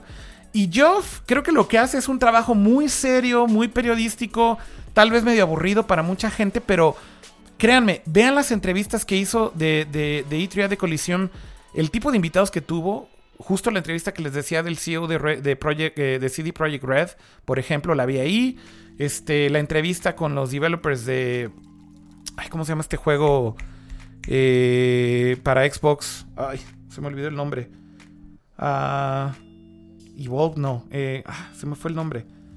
Que tienes así como superpoderes y. Eh, no, no, no, como Quantum Break. ¿Cómo se llama? Control. Control, exactamente. Ah, de eh, Remedy. De Remedy, exactamente. esa entrevista con Remedy, véanla, por favor. súper buena.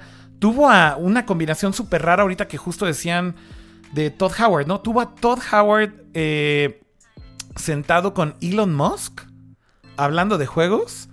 Eh, cosa súper rara. Pero Elon Musk es muy fan de Bethesda y, son buenos amigos. Este, entonces fue como raro ver ahí a estos dos güeyes y la dinámica. Pero justo los comentarios que, estaban en el video de YouTube es que decían, güey, Todd Howard no soporta, güey, que, que brille alguien más que él, güey. Es un güey mega spotlighter, ¿no? Este. Y justo aunque ese güey es su amigo, Elon Musk, los ves ahí juntos y la química es terrible, güey. Este, o sea, Todd Howard se siente así como como que le están apagando el show, ¿no? Muy, muy pitero. Pero vean todas las entrevistas que hizo. Neta, contenido bien chingón, de súper alta calidad, preguntas bien buenas, eh, muy enfocadas del lado de development también, y mucho hablando con el artista de su visión y, demás. A mí, la verdad, me gustaría que eso no se pierda de la industria y sobre todo que se siga cubriendo ese lado. Y no, te, no, no todo sea ver trailers y y echar desmadre, güey. Porque vaya, eso está padre. Pero, pero hay que seguir reconociendo el esfuerzo del creador. Hay que seguir reconociendo la visión del creador y darle lugar al creador. Me parece que eso es importante, ¿no? A eso iba. Buena. Sí, de hecho, este, esa, toda esa parte es la. Es como que Geoff Keighley ha mantenido ese, ese, como dices tú, ese periodismo. Ya el, el E3 se ha vuelto mucho, mucho show, o sea, mucho el mostrar las cosas más que traemos y no tanto el, hablar con las personas que, están haciendo los juegos. Creo que una parte de, lo que, de los únicos que han conservado eso es Nintendo con su Treehouse. Son de los pocos que han conservado esa parte. Vamos a sentar al desarrollador para que nos enseñe qué es lo que está haciendo y nos hable sobre el proceso creativo que está detrás de este juego. Pero ya fuera de ahí es muy poco. Creo que eh, Xbox lo está queriendo traer con, con eh, Inside Xbox pero, pero sí es una parte que está medio perdida ahí del E3 ya. Sí, sí, sí, definitivamente. Creo que bien lo dices, ¿no? Este, Nintendo creo que lo hace muy bien con el Treehouse, ¿no? Eh, vaya, ahí le dedican el tiempo para el que quiera verlo, a sentar al creador, a sentar al developer, a sentar al productor, al director del juego y sacarles ahí la sopita y, platicar con ellos, ¿no? Pero, insisto, es algo que no se debe de perder, ¿no? Eh, chequen en serio las entrevistas que hizo este güey. Súper buen contenido. Además me sorprende, güey, los pocos views que tiene, ¿no? Que tal vez es un reflejo también de, de cómo la gente le vale madre, ¿no? Solamente quieren ver trailers y echar desmadre y estar en un chat. Este, y, güey, o sea, neta ves los views de los videos de GameSlice, que es el canal, bueno, el canal de, de Job se llama GameSlice en YouTube. Ahí es donde están las entrevistas estas de Itria de Colisión. Eh, échenle un ojo, eh, pero cuando vean los views se van a dar cuenta a qué me refiero. O sea, sus videos tienen 20, 30 mil views, cosas así. Este, bueno, anyways. ¿Alguna otra compañía que quieran comentar rápido? Eh, pues, Ubisoft. Ubi. Nos este, que empezaron con el lanzamiento grande que es otro juego. Just Dance. Me, encantó tu tweet de, oigan, todavía no sale el, baile de John Dance. Ah, no, ya salió. Este, que, bueno, ya que mencionaste Just Dance, se me hizo muy cagado. O sea, sí, pues es baile, canciones nuevas, es la misma madre. Pero lo siguen lanzando para el Wii, güey. Siguen habiendo juegos nuevos para el Wii. En 2019. Sí, sí, sí. Este, eso sí fue una sorpresa cabrona. Eh, bueno, ahí. Ah, sí, sí, sí. Dale, dale, dale. Dale, Pato, ah, el lanzamiento padre, el que iba a hablar, no Just Dance, el que me emocionó de Ubisoft, es Watch Dogs. Este tipo grande Auto, futurista, hackero, etcétera, que ahora lleva una que sí tiene las mismas dinámicas que puedes hackear prácticamente toda la ciudad, pero ahora entra en una dinámica muy curiosa en la que puedes jugar prácticamente como cualquier personaje que está en la ciudad, cualquier NPC que está en el mundo de White Sox, tú puedes eventualmente convertirlo a resistencia y puedes ganar las habilidades de cada uno de los personajes. Tienes a tu ejército de la resistencia y estar cambiando de personajes. Este, y cualquiera tiene todas las animaciones que necesites. Entonces, este, está muy cañón eso que hicieron. La dinámica se nota que está muy interesante. Sí cambia el giro del juego bastante. Este, y habrá que ver cómo ya termina la ejecución este, del juego, ¿no? Sí, sí, sí, definitivamente. Eh, para mí también una sorpresa grande fue ver lo bien que se ve el nuevo Watch Dogs, Watch Dogs Legion. Eh, vaya, es un juego que la primera entrega creo que dejó mucho que desear, ¿no? La Ubisoft ciña, güey, a todo lo que da. Ah, sí, claro. Este, o sea, y sí es de esos juegos como clásicos del E3 de la visión comparada con el producto final fue de no mames, güey. Le rebajaron con agua durísimo. Pero fíjate que creo que han ido mejorando paulatinamente, ¿no? Watch Dogs 2 me parece que fue mejor. Y creo que el 3 se ve, bueno, el Legion se ve muy bien. Este, todo lo que vi de gameplay, todo lo que vi de reacciones, lo que vi en general de como los primeros comentarios, se ve bastante cool. y estuvo padre que enseñaban todo el gameplay. Sí, sí, sí, puro gameplay. Sí mostraron mucho gameplay. Este. eh, me gusta mucho como esta nueva dinámica donde tienes que reclutar. O sea, tienes como estos NPCs en el juego que se pueden volver personajes jugables. Y básicamente eh, tienes que reclutarlos para que te ayuden a, a, pues, cumplir con ciertos objetivos. Pero lo que está muy cool es que tienes perfiles así súper raros, ¿no? Entonces el, el, que más dio de qué hablar, por ejemplo, es la abuelita, ¿no? Este, ahí se ve que recluta a la abuelita, güey, y pues ahí está la abuelita, es como... justo, o sea, en, el gameplay no lo explicaban, pero la abuelita era una ex asesina de no sé qué agencia. Sí, sí, entonces tenías a la abuelita asesina con, con máscara, güey, matando policías en la calle, que ciertamente está muy cagado. Pero lo que está cabrón es que se supone que puedes reclutar a quien veas en el juego, o sea, quien sea, tal cual, ¿no? Me gustó mucho, la verdad se ve muy bien, se ve mejor que los primeros dos sin Insisto, las primeras reacciones de los que lo jugaron dicen que se juega bien también.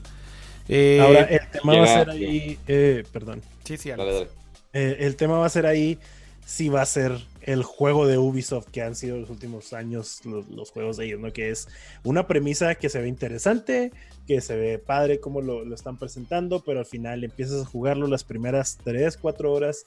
Es un juego que se ve bien, que lo se siente bien, y luego las siguientes 12, 13 horas es el mismo juego que jugaste las primeras 4 y luego ya al final te lo cambian tantito. Entonces ese es el... Eso va a ser lo interesante ahí, porque la premisa se ve, se ve padre, se ve chida. Eh, la manera en la que vas a jugar y cómo juntas a, varias personas, pues sí, varios NPCs para hacer tu, básicamente tu legión y, y, ir cambiando de uno por ellos. El hecho de que haya permadeath y que si te matan a uno ya lo perdiste. O sea, son, son, son, cosas interesantes, pero no quiero que a la quinta hora de juego ya el juego sea igual hasta el final. Eso es, eso es, ese es el reto que tiene Ubisoft con sus juegos. A mí, a mí el feeling de los juegos de Ubisoft es que todos son los mismos con diferentes skins. O sea, Assassin's Creed, Watch Dogs y este, Ghost Recon, todos son, o sea, todos son como el mismo juego, son similares. Y nada más le cambian el paquete de arte, güey. Un mapa con 10.000 pins repartidos por todos lados en donde tienes que ir a hablar con un güey para que te dé una misión, pero siempre me da ese pedo de los juegos de Ubisoft, que es el mismo con diferentes skins. The Division tal vez se sale un poquito porque tiene eh, mecánicas un poco más profundas, pero aún así, o sea, este juego de Ubisoft con, con skin distinto y ya bueno, ahí presentaron el nuevo Rainbow Six Quarantine. Eh... Hay que Watch Dogs 2 sí tiene fecha de salida, que es el 6 de marzo del 2020. Watch Dogs 3. entonces nos, saltamos a justo que estaba mencionando Ghost Recon Breakpoint. Sí. Que pues no mostraron mucho, pero en el teaser que mostraron sale John Bernal, que posiblemente lo conozcan como The Punisher, Este, y ahora va a ser el enemigo en esta historia de Ghost Recon. Ah. Que la neta, ya otra, otros actores que están metiendo este, a todo esto, pues ya vimos a este güey de. eh, ah, el juego de Kojima, Death Stranding. Sí, sí. A Keanu Reeves en, en Cyberpunk. Y ahora este güey en Ghost Recon. Pero igual, Pasa mucho, ¿no? De sigue habiendo cameos ahí de repente, pero. claro. Pero sí, Este- este, fue sorpresa ahí en, en- en Ghost, justamente. Y también, ajá, y algo muy raro es que también siguiendo todo este mundo de Tom Clancy, que pues obviamente Ubisoft exprime lo más posible, Sí. este, sacaron un juego para móvil que se llama Tom Clancy's Elite Squad, Ujú. que vienen personajes básicamente de todas las franquicias. Se ve bueno. Es- Este, sí, se ve interesante, o sea, es medio ahí de Estrategia. estrategia, ajá, y se ve, o sea, tiene un arte, o sea, no, no es realista, no esperen las mismas gráficas de Ghost Recon, este, pero se ve curioso, está padre, este, desde Sam Fisher de Ghost Recon, no, ¿qué es? ¿Cuál? Ah, ya se me olvidó el nombre de este güey. ¿Cómo se llaman los juegos de, del espía? Ah, Este, Splinter Cell. Splinter Cell. Splinter Cell. Ah, sí, Splinter Cell, los de, los de Sam Fisher. Exacto. Splinter Cell, de Ghost Recon, básicamente de personajes de The Division, todos, absolutamente todos los de Tom Clancy, los quieren meter aquí. Este, obviamente el anuncio de Just Dance, que pues, pues vale madre, básicamente. Este, y Antes- uno que... Es el troleo del E3, güey. Ya lo hacen a propósito. Ah, obvio. Sí, ya es Este- así el show off de lo culero, ¿no? Oigan, a mí, a mí el tráiler este que mostraron de, de Ghost Recon Breakpoint, la verdad me gustó. A mí, fíjate que los Ghost Recon han sido como on and off. Este, algunos me han gustado mucho. Hubo uno en particular en 360, no me acuerdo cuál era ese Ghost Recon. Future Soldier. Future Soldier. Puta, le metí, güey, en línea. Cabrón, güey. es que Este- era cuando los Ghost Recon estaban chingones. Sí, ya ahorita sí, el Ghost sí. Recon, el último, es Far Cry con soldados, güey. Sí, es lo que poco. te digo. O sea, ya- Se fueron por otro lado, se fueron por otro lado. Pero esos, esos Ghost Recons que eran como de, sobre todo muy enfocado en multijugador, ¿no, Kama? Este, o en squads, Muy estratégico. muy de estratégicos, que podías justo darles órdenes para que hicieran ciertas cosas, este, como tu squad y demás. Estaba bien Sí. chingón.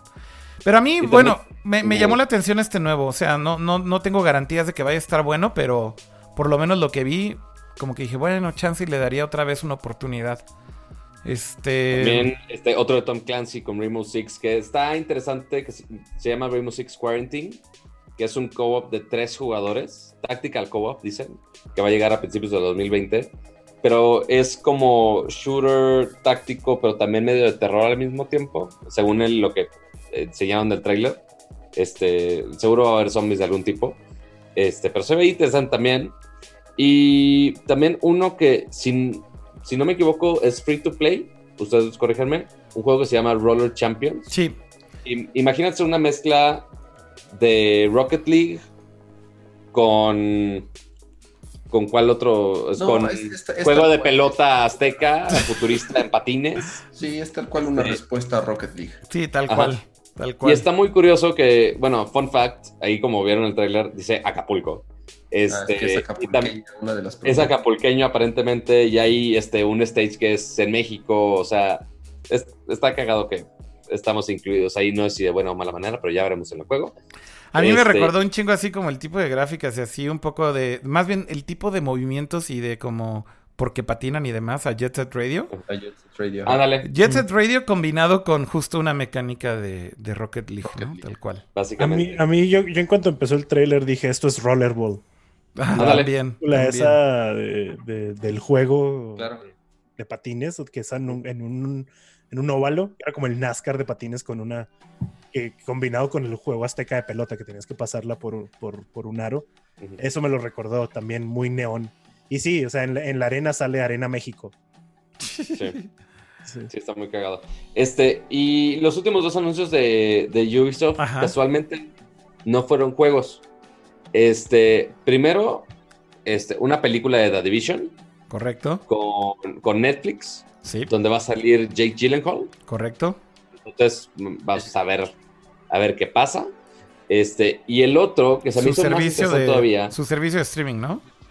Ajá, no, deja tú, bueno, ahorita vamos a servicio streaming, pero también el otro contenido multimedia que sacaron, este, es que trabajaron este, para realizar una serie que se llama Mythic Quest, que es como Silicon Valley, pero de desarrolladores de videojuegos.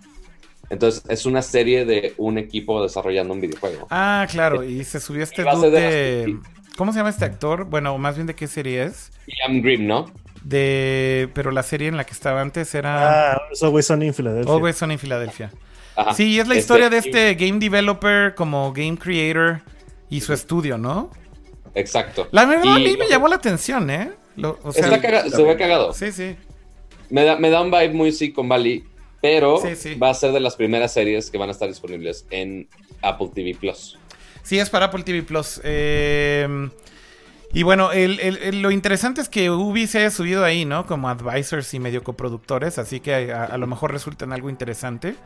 Eh, y bueno, no, perdóname, yo decía que Cloud, pero no me refería a Cloud, más bien al ser- servicio de suscripción de, de Ubi, que es un juego que se llama Uplay Plus. Perdóname, un servicio que se llama Uplay Plus, que es la librería de juegos de Ubisoft, eh, que te da acceso a contenido de juegos de Ubisoft, inclusive a juegos nuevos el día de lanzamiento de Ubisoft por 15 dólares al mes. Entonces, por ejemplo, confirmaron que Watch Dogs Legion y Ghost Recon Breakpoint, los dos van a estar disponibles en Day One en, En su servicio de suscripción. Todo mundo Ahora, lo que- queriéndote clavar tu suscripción tipo Netflix, ¿no? Pero ahora, lo que yo no entiendo es que algo curioso que anunciaron justo con este servicio es, ok, va a costar 15 dólares al mes, full, y lo puedes jugar en Stadia. Ok, entonces estás pagando la suscripción de Uplay Plus y aparte la suscripción de Stadia o cómo está Es el que asunto?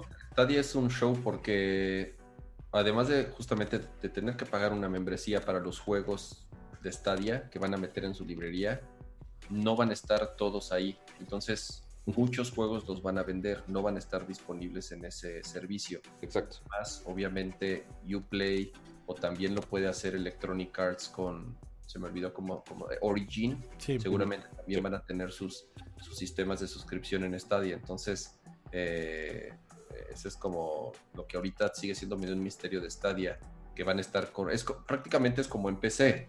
En PC tú puedes estar inscrito a, a, eh, Microsoft Game Pass, puedes estar inscrito a Uplay, puedes estar inscrito a Origin Claro. y próximamente también vas a estar inscrito. Y además, bueno, y además puedes comprar tus juegos en Steam y puedes comprarlo en cualquiera. de- Va a ser, va a ser muy similar a PC, con la diferencia es que en vez de tener los juegos descargados en, en tu hardware, los vas a, los vas a streamear. Básicamente le estás pagando a Stadia la renta de la consola, básicamente. De la infraestructura en la nube, ajá. Básicamente. Por cierto, que Stadia no dio mucho de qué hablar, ¿no? Este.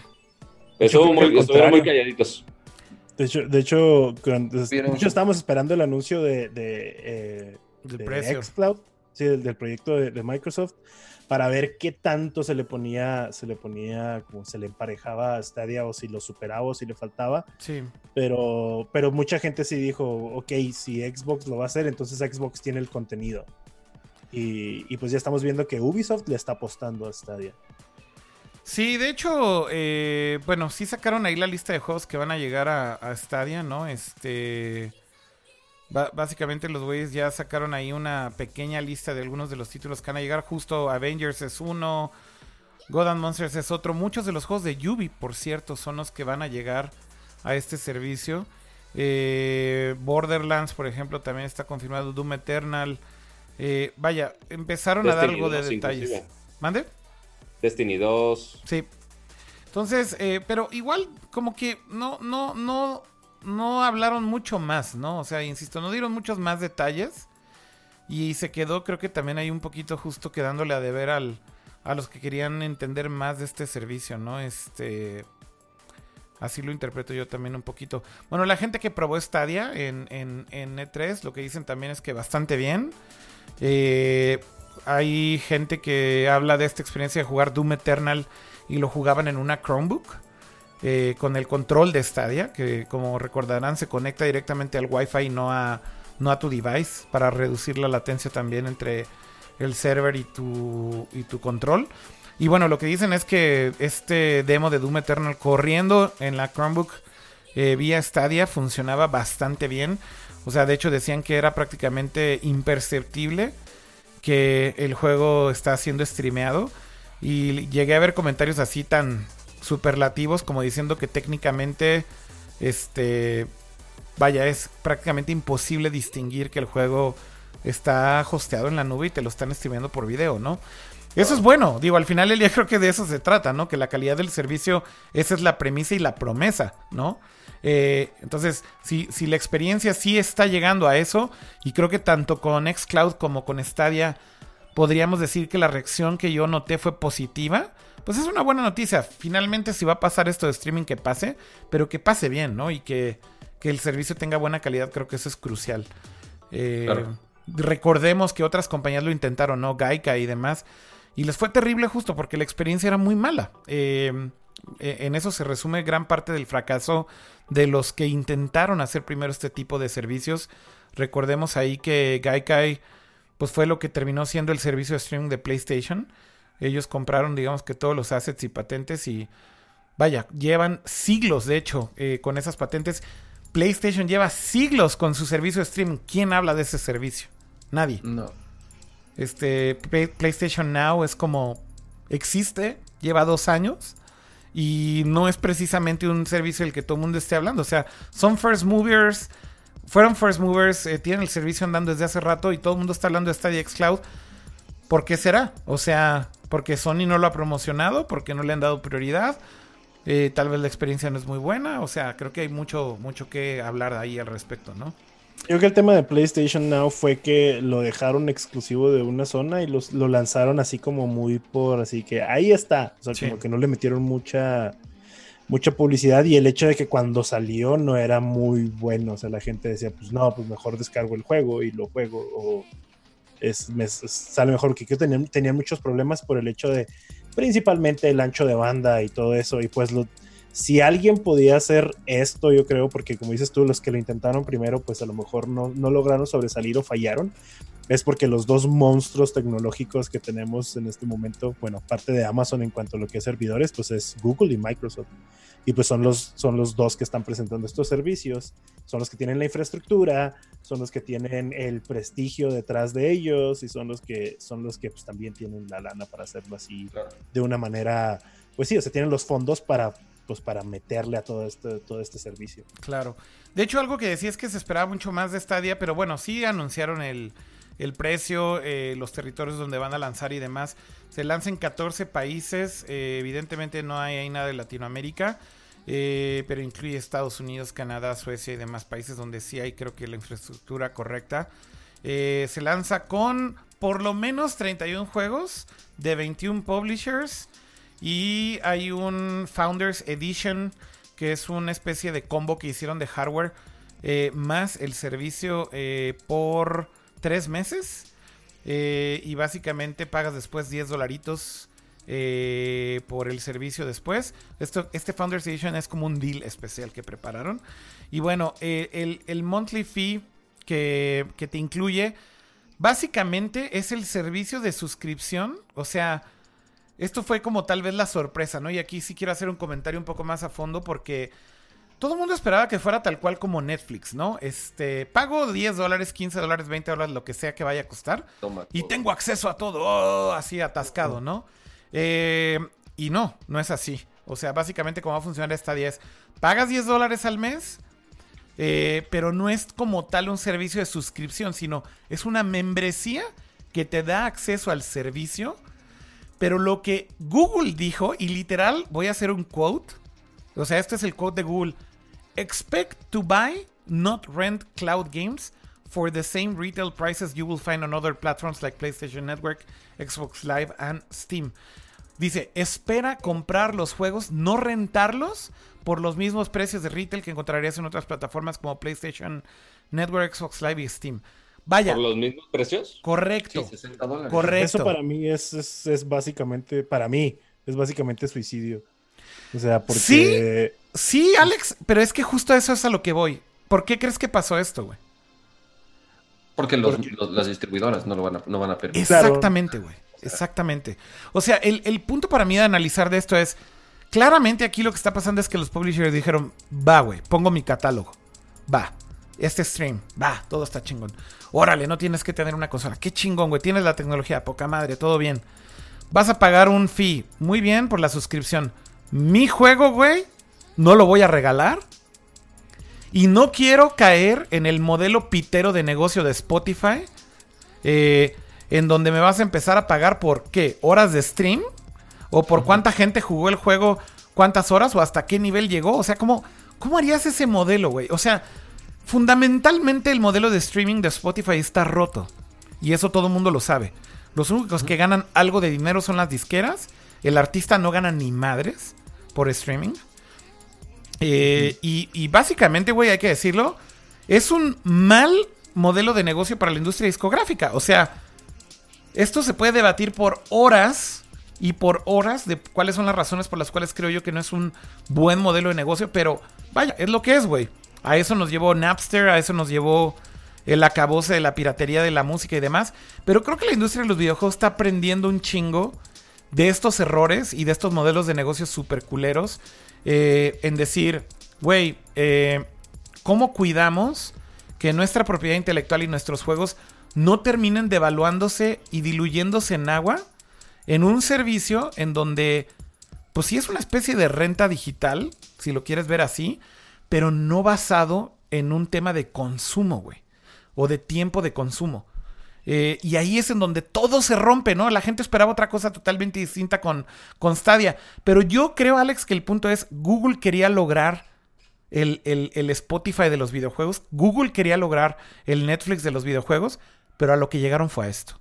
Y le dijeron que no. Exacto. Pues sí, puede ser, puede ser, pero también eso, también, pues sí, muchos creíamos que era, como dices tú, el Spotify de los videojuegos, que hasta cierto punto es un beneficio para el que no tenga una consola de última generación, porque aparte de que hay un servicio de paga, es para poder jugar en 4K. O sea, hay un servicio gratuito en el cual nada más entras, compras tu juego y te pones a jugar. Sí. O sea, puedes hacer tu cuenta, comprar y-.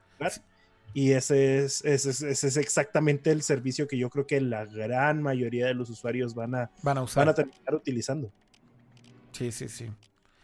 Em, insisto, bueno, eh, el punto para mí es ese. No, no, lo, no, no lo consiguieron. Entonces sí, vas a tener que pagar tu jueguito. O sea, hacer tu catálogo de juegos en Stadia y ir haciendo tu librería. ¿Cómo ves, Kama? Para que al rato Google lo mate como Google Plus. Oh, ¿qué pasó? Sí, que es, que es lo que los jugadores temen, ¿no? Porque hasta hay muchos jugadores. Tienes aquí al que- embajador de Google todavía, güey, en el, en, el, en el chat, güey. No se ha ido eh, eh, y ahorita va a defender a Google, güey.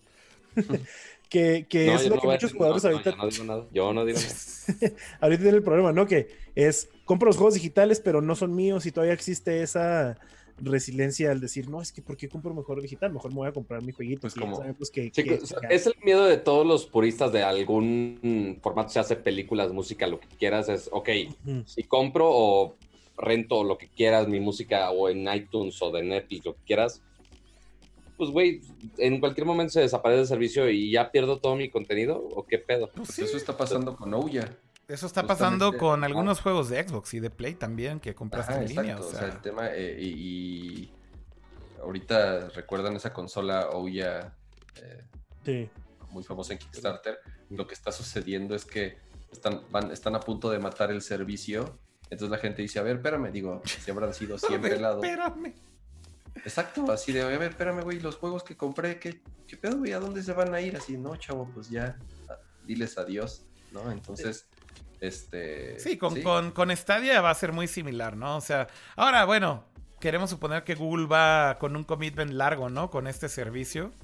Pero, güey, o sea, si mañana no funciona, lo que sea, o si mañana un publisher dice, quito mi juego de ahí, pues sí, güey, te lo quitan, punto. O sea, a mí Sí, me pasa eh, seguido con iTunes también, con películas No, que compro en iTunes. A mismo este, Sony con el, con el PSP. Sí, O sea, el- el- la, la tienda de PSP ya murió. O sea, sí, sí puedes descargar este los juegos que habías comprado. que habías comprado, pero la tienda ya no existe, ¿no? Sí, sí. Entonces, justamente esa inestabilidad que pueden llegar a tener esas plataformas, a mí, a mí la confianza de, comprarme un juego de 60 dólares, que digo, yo soy de los viejitos que todavía prefieren ir a comprar su disco, Este, pero sé que si lo quiero jugar en 30 años lo voy a poder jugar, ¿no? Entonces, pero bueno, ya es esa famosa discusión que hay hoy en día de los juegos comprados o rentados, como les dice. Yo creo que la queja de Stadia en realidad también tiene mucho que ver con que la gente dice que por qué tienes que pagar el precio al mismo precio de retail. O sea, como que la gente dice, bueno, sí lo pago, pero ¿por qué no le bajan un poco el precio si es un, una licencia digital, ¿no? O sea, hoy en día te cuesta lo mismo ir a una tienda a comprar un disco de PlayStation 4 que el PlayStation Network, ¿no? Este, ajá, o, en el colmo de los casos, güey, como en Nintendo, te sale más caro comprar el juego en la digital. tienda digital de en la eStore, en la eShop, ¿cómo se llama? Bueno, ese es específico de México, ¿no? Ese desmadre. Sí, bueno, ajá, pero bueno, este, lo que uno dice es, a ver, si te estás ahorrando los canales de distribución, si te estás ahorrando el andar mandando a fabricar discos y cajas y etcétera, porque, porque estoy pagando lo mismo, ¿no? Pero bueno, hay, hay mucha discusión al respecto y nos podemos chutar seis horas hablando de esto. La lista de juegos de Stadia está. Pues, X, güey. O sea, no se me hace tampoco así la gran cosa. Pero bueno, ahí está en pantalla por si la querían ver. Bandai Namco pone Dragon Ball, Bethesda, Doom Eternal, Doom 2016, Rage 2, The Elder Scrolls Online, Wolfenstein Youngblood, Bungie, Destiny 2, Capcom no han anunciado qué juegos. CodeSync eh, pone Get Packed, que es un juego exclusivo de Stadia. Codemasters agrega Grid. Eh, Deep Silver con Metro Exodus. Eh, con Tomper, que Tomper es un buen juego. Electronic Arts no ha anunciado qué juegos. Giant Software con Farming Simulator 19. Y bueno, Rockstar Games se supone que ya se subió, aunque tampoco han dicho con qué juegos. Eh, ¿estos, juegos son los que van a estar en el, en el modelo de renta? ¿o no, no, no, O sea, todo es el mismo ah. modelo, cama. Es pagas tu licencia. No, lo que, pero es que lo que yo sí, lo que, lo que yo creo haber escuchado es que sí hay algunos juegos que van a estar, digamos, no sé si llamarles gratuitos, pero sí incluidos en tu renta mensual. Obviamente no triple A, ¿no? Ah, sí, sí, sí. Lo que, lo que van a hacer es que pagas tus 10 dólares mensuales y se va a ir haciendo un catálogo de juegos que vas a a. Y si tienes ciertos jueguillos que puedes jugar, pero si quieres jugar, obviamente. Los premium. Ajá, vas a pagar tus 60 dolaritos. Así es. Pero por ejemplo, a ver, pero es que estos juegos, justo en realidad, o sea, lo que dicen es: estos juegos los van a vender, güey. O sea, esta lista de lo que les estoy leyendo Ah, sí, por eso te preguntaba, si esos juegos eran a venta. Sí, sí, es venta, es venta, es venta. O sea, de hecho, esa parte del catálogo yo de hecho ni siquiera la escuché, güey, si, si sí va a estar van, así. Van a empezar solamente con Destiny 2. Es el único juego que va a estar ah. disponible en la, en la biblioteca del servicio premium. Y eso es porque Destiny va a ser free to play. O sea, prácticamente ya va a ser gratis en todas las plataformas. Tiene sentido entonces que lo pongan ahí disponible en la librería, ¿no? Pero bueno, pues eso fue Stadia, ¿no? Y ahí este, también ya confirmaron más detalles de, lo, de la parte técnica, ¿no? Que necesitas para jugar en Stadia. La conexión recomendada son 10 megabits por segundo, pero eso te da solamente 720p a 60 cuadros por segundo en estéreo. Si quieres lo más chingón, 35 megabits por segundo, eso te da 4K, HDR, 60 cuadros y 5.1 en audio surround. Así que pues sí, no está fácil para la gran mayoría de las conexiones, ¿no? O sea, necesitas una conexión. 4K sí está complicado. Para 1080, más o menos, pero Los 20 megas, sí, yo creo que mucha gente ya los tiene, ¿no? Este, o sea, ahí vamos, ahí creo que el promedio ahorita en México es como un poquito más de 10. Sí. No me acuerdo cuál era el promedio, pero, o sea, 720 sí lo aguantan. Sí, sí, sí. Yo creo que por lo menos en los tiers básicos, este, va, va a funcionar, ¿no? Este, no, no, no está tan mal. Eh, pero bueno, no hay anuncio para México, así que no, no, no podemos hablar de esto. Eh, ya tendremos que esperar a ver qué decide Google para América Latina y para México. Pero bueno, pues creo que con eso llegamos medio al final de todos los anuncios y nuestro repaso de tres. No sé si se nos escapó alguna cosa grande, pero... A mí, a mí, me gustaría, digo, ya igual si quieren para ir cerrando el show, sí. porque creo que vale la pena, fue unos unos días antes de E3, pero pues ya en teoría, y digo en teoría, porque yo todavía no entiendo de qué demonios se trata Death Stranding. ¿Ustedes entendieron de qué se trata y cómo se juega Death Stranding? Porque yo no. Pues no, yo, yo tampoco, güey, pero de eso se trata Hideo Kojima, güey. Hasta pareces nuevo, mano. Sí, Ah, hasta, pero es hasta- que- hasta en Twitter así. Ha de haber un Reddit súper cagado con muchas teorías, seguro. Puso de que no, que es un juego social. O sea, según es un juego social, es un juego de acción con un aspecto social muy cargado. O sea, que, mucha gente dice que va a estar conectado a internet y que Exacto. la- no, si bien no va a ser online, las decisiones que como que tomen la gran mayoría de los jugadores van a afectar. Sí. No sé, trae ahí su desmadre, siempre, como siempre, queriendo queriendo innovar y terminando haciendo algo diferente, ¿no? Pero, pero no, yo, yo terminé sin entender muy bien que era Death, Death Stranding tampoco. O sea, lo que mostró, pues sí, te mostró un poco de cómo te vas a mover, pero en fin, en sí que es el objetivo del juego y cómo lo vas a lograr, quién sabe. Y dice Daniel Marroquín en los comentarios, es un fighting game con simulador de citas. Pues bueno, no pudimos ver nada de Death Stranding porque no hubo Sony. Así que ahí tienen también las consecuencias, unattended consecuencias, ¿no? De todas ¿Tenemos fecha para Death Stranding o no? estas- Sí, ya, este, finales de Es año. más pronto de lo que esperaba, ¿eh? En, Sinceramente. en mayo, creo. No, no, finales de este año, ¿no? No. Ah, no, sí, octubre, perdón. Octubre, este. Noviembre, no. Sí, sí, octubre, noviembre, exacto. No Y ahora van a comprar un juego no sabiendo qué chingados es, nada más porque es de Hideo Kojima. Ay, güey, No, güey, sí, Pues sí, la verdad. Hideo Kojima vende juegos, güey, por ser Kojima, güey. O sea, tal cual, güey. Pero también es legendario el pedo de lo rebuscado que son sus juegos, ¿no? Ahí, Ah, pinche, claro. acuérdate de Metal Gear Solid 2, Sons of Patriot, y te acuerdas del pinche choro del final y dices, no mames, güey. Yo creo que ni ese güey entendió, güey, qué chingados escribió, güey. O sea, de verdad es que. Una vez me acuerdo de este episodio especial que hicimos de Nerdcore, Artemio y yo, en un podcast de audio. Donde Artemio me dio así todas sus teorías y todo el pedo. Pero justo ahí tiene un pedo bien cabrón, güey. El final de ese Metal Gear lo tuvieron que cambiar por el pedo de 911, por las Torres Gemelas. Entonces, justo por eso se siente como roto el final, güey. O sea, si de por sí está mega rebuscado, había un factor ahí de la historia que parece que tenía que ver con las Torres Gemelas como tal. Y cuando pasó esto lo tuvieron que cambiar, pero tenían muy poco tiempo. Y entonces la historia justo se siente así como parchada por todos lados, güey.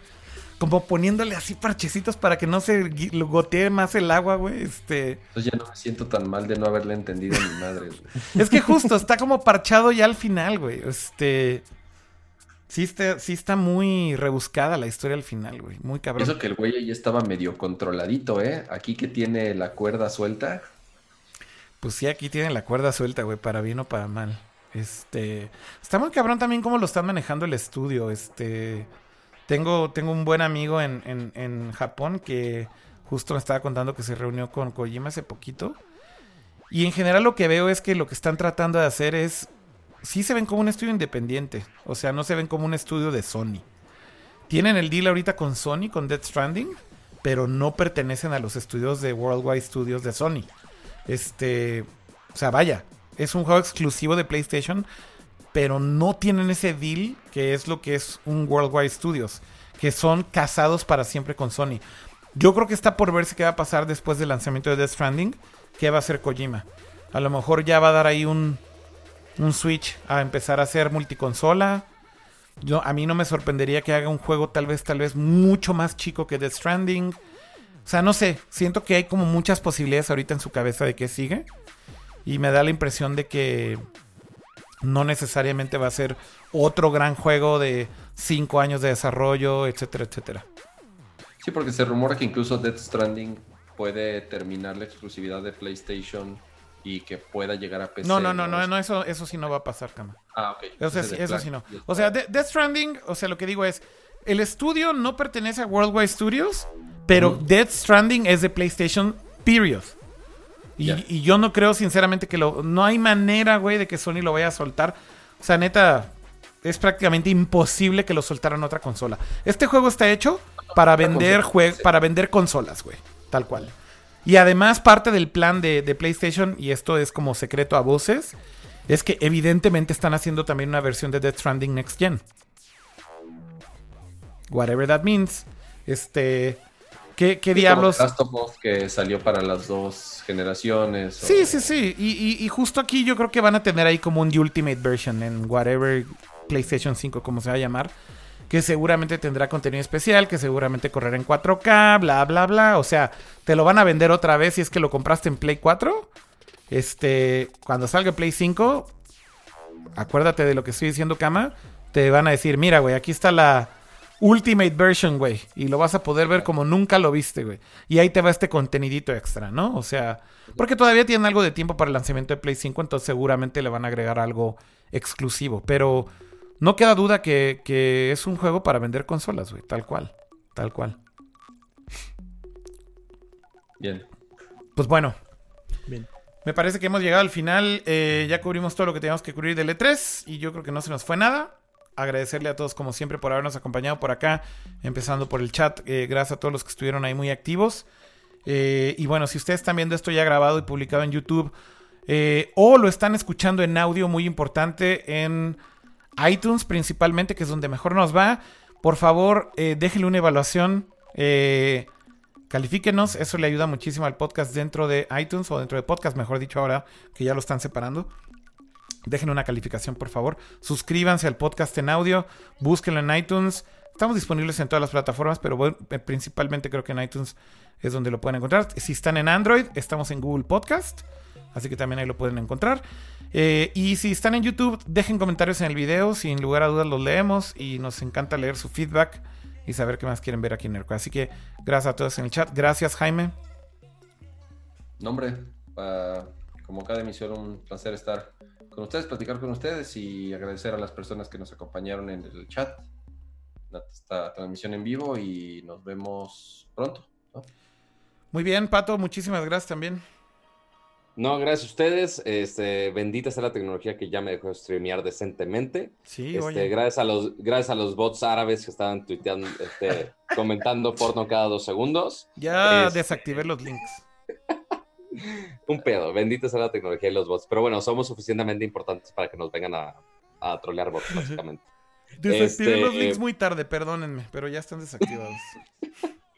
No, o sea, sí, es que es banear las palabras que pongan en, en la plataforma YouTube directo. Y Ahorita- moderadores no tenemos. Ahorita por Un lo menos. muy técnico, pero el punto es que pudimos y que ya hicimos el stream bien y que nos están escuchando todo, todo lado, nos pueden escuchar en video, en, en en su podcast, este, mientras están comiendo, mientras están trabajando, entre comillas, como quieran, y lo estamos escuchando y leyendo en cualquier lado. Así que muchas gracias por, por sintonizar.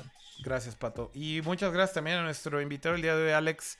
Eh, un placer verte por acá. Y si quieres dar ahí algún aviso parroquial de lo que estás haciendo, por favor. No, muchas gracias a ustedes por invitarme. Este, está interesante la plática, digo, hablar siempre de videojuegos, para mí me encanta.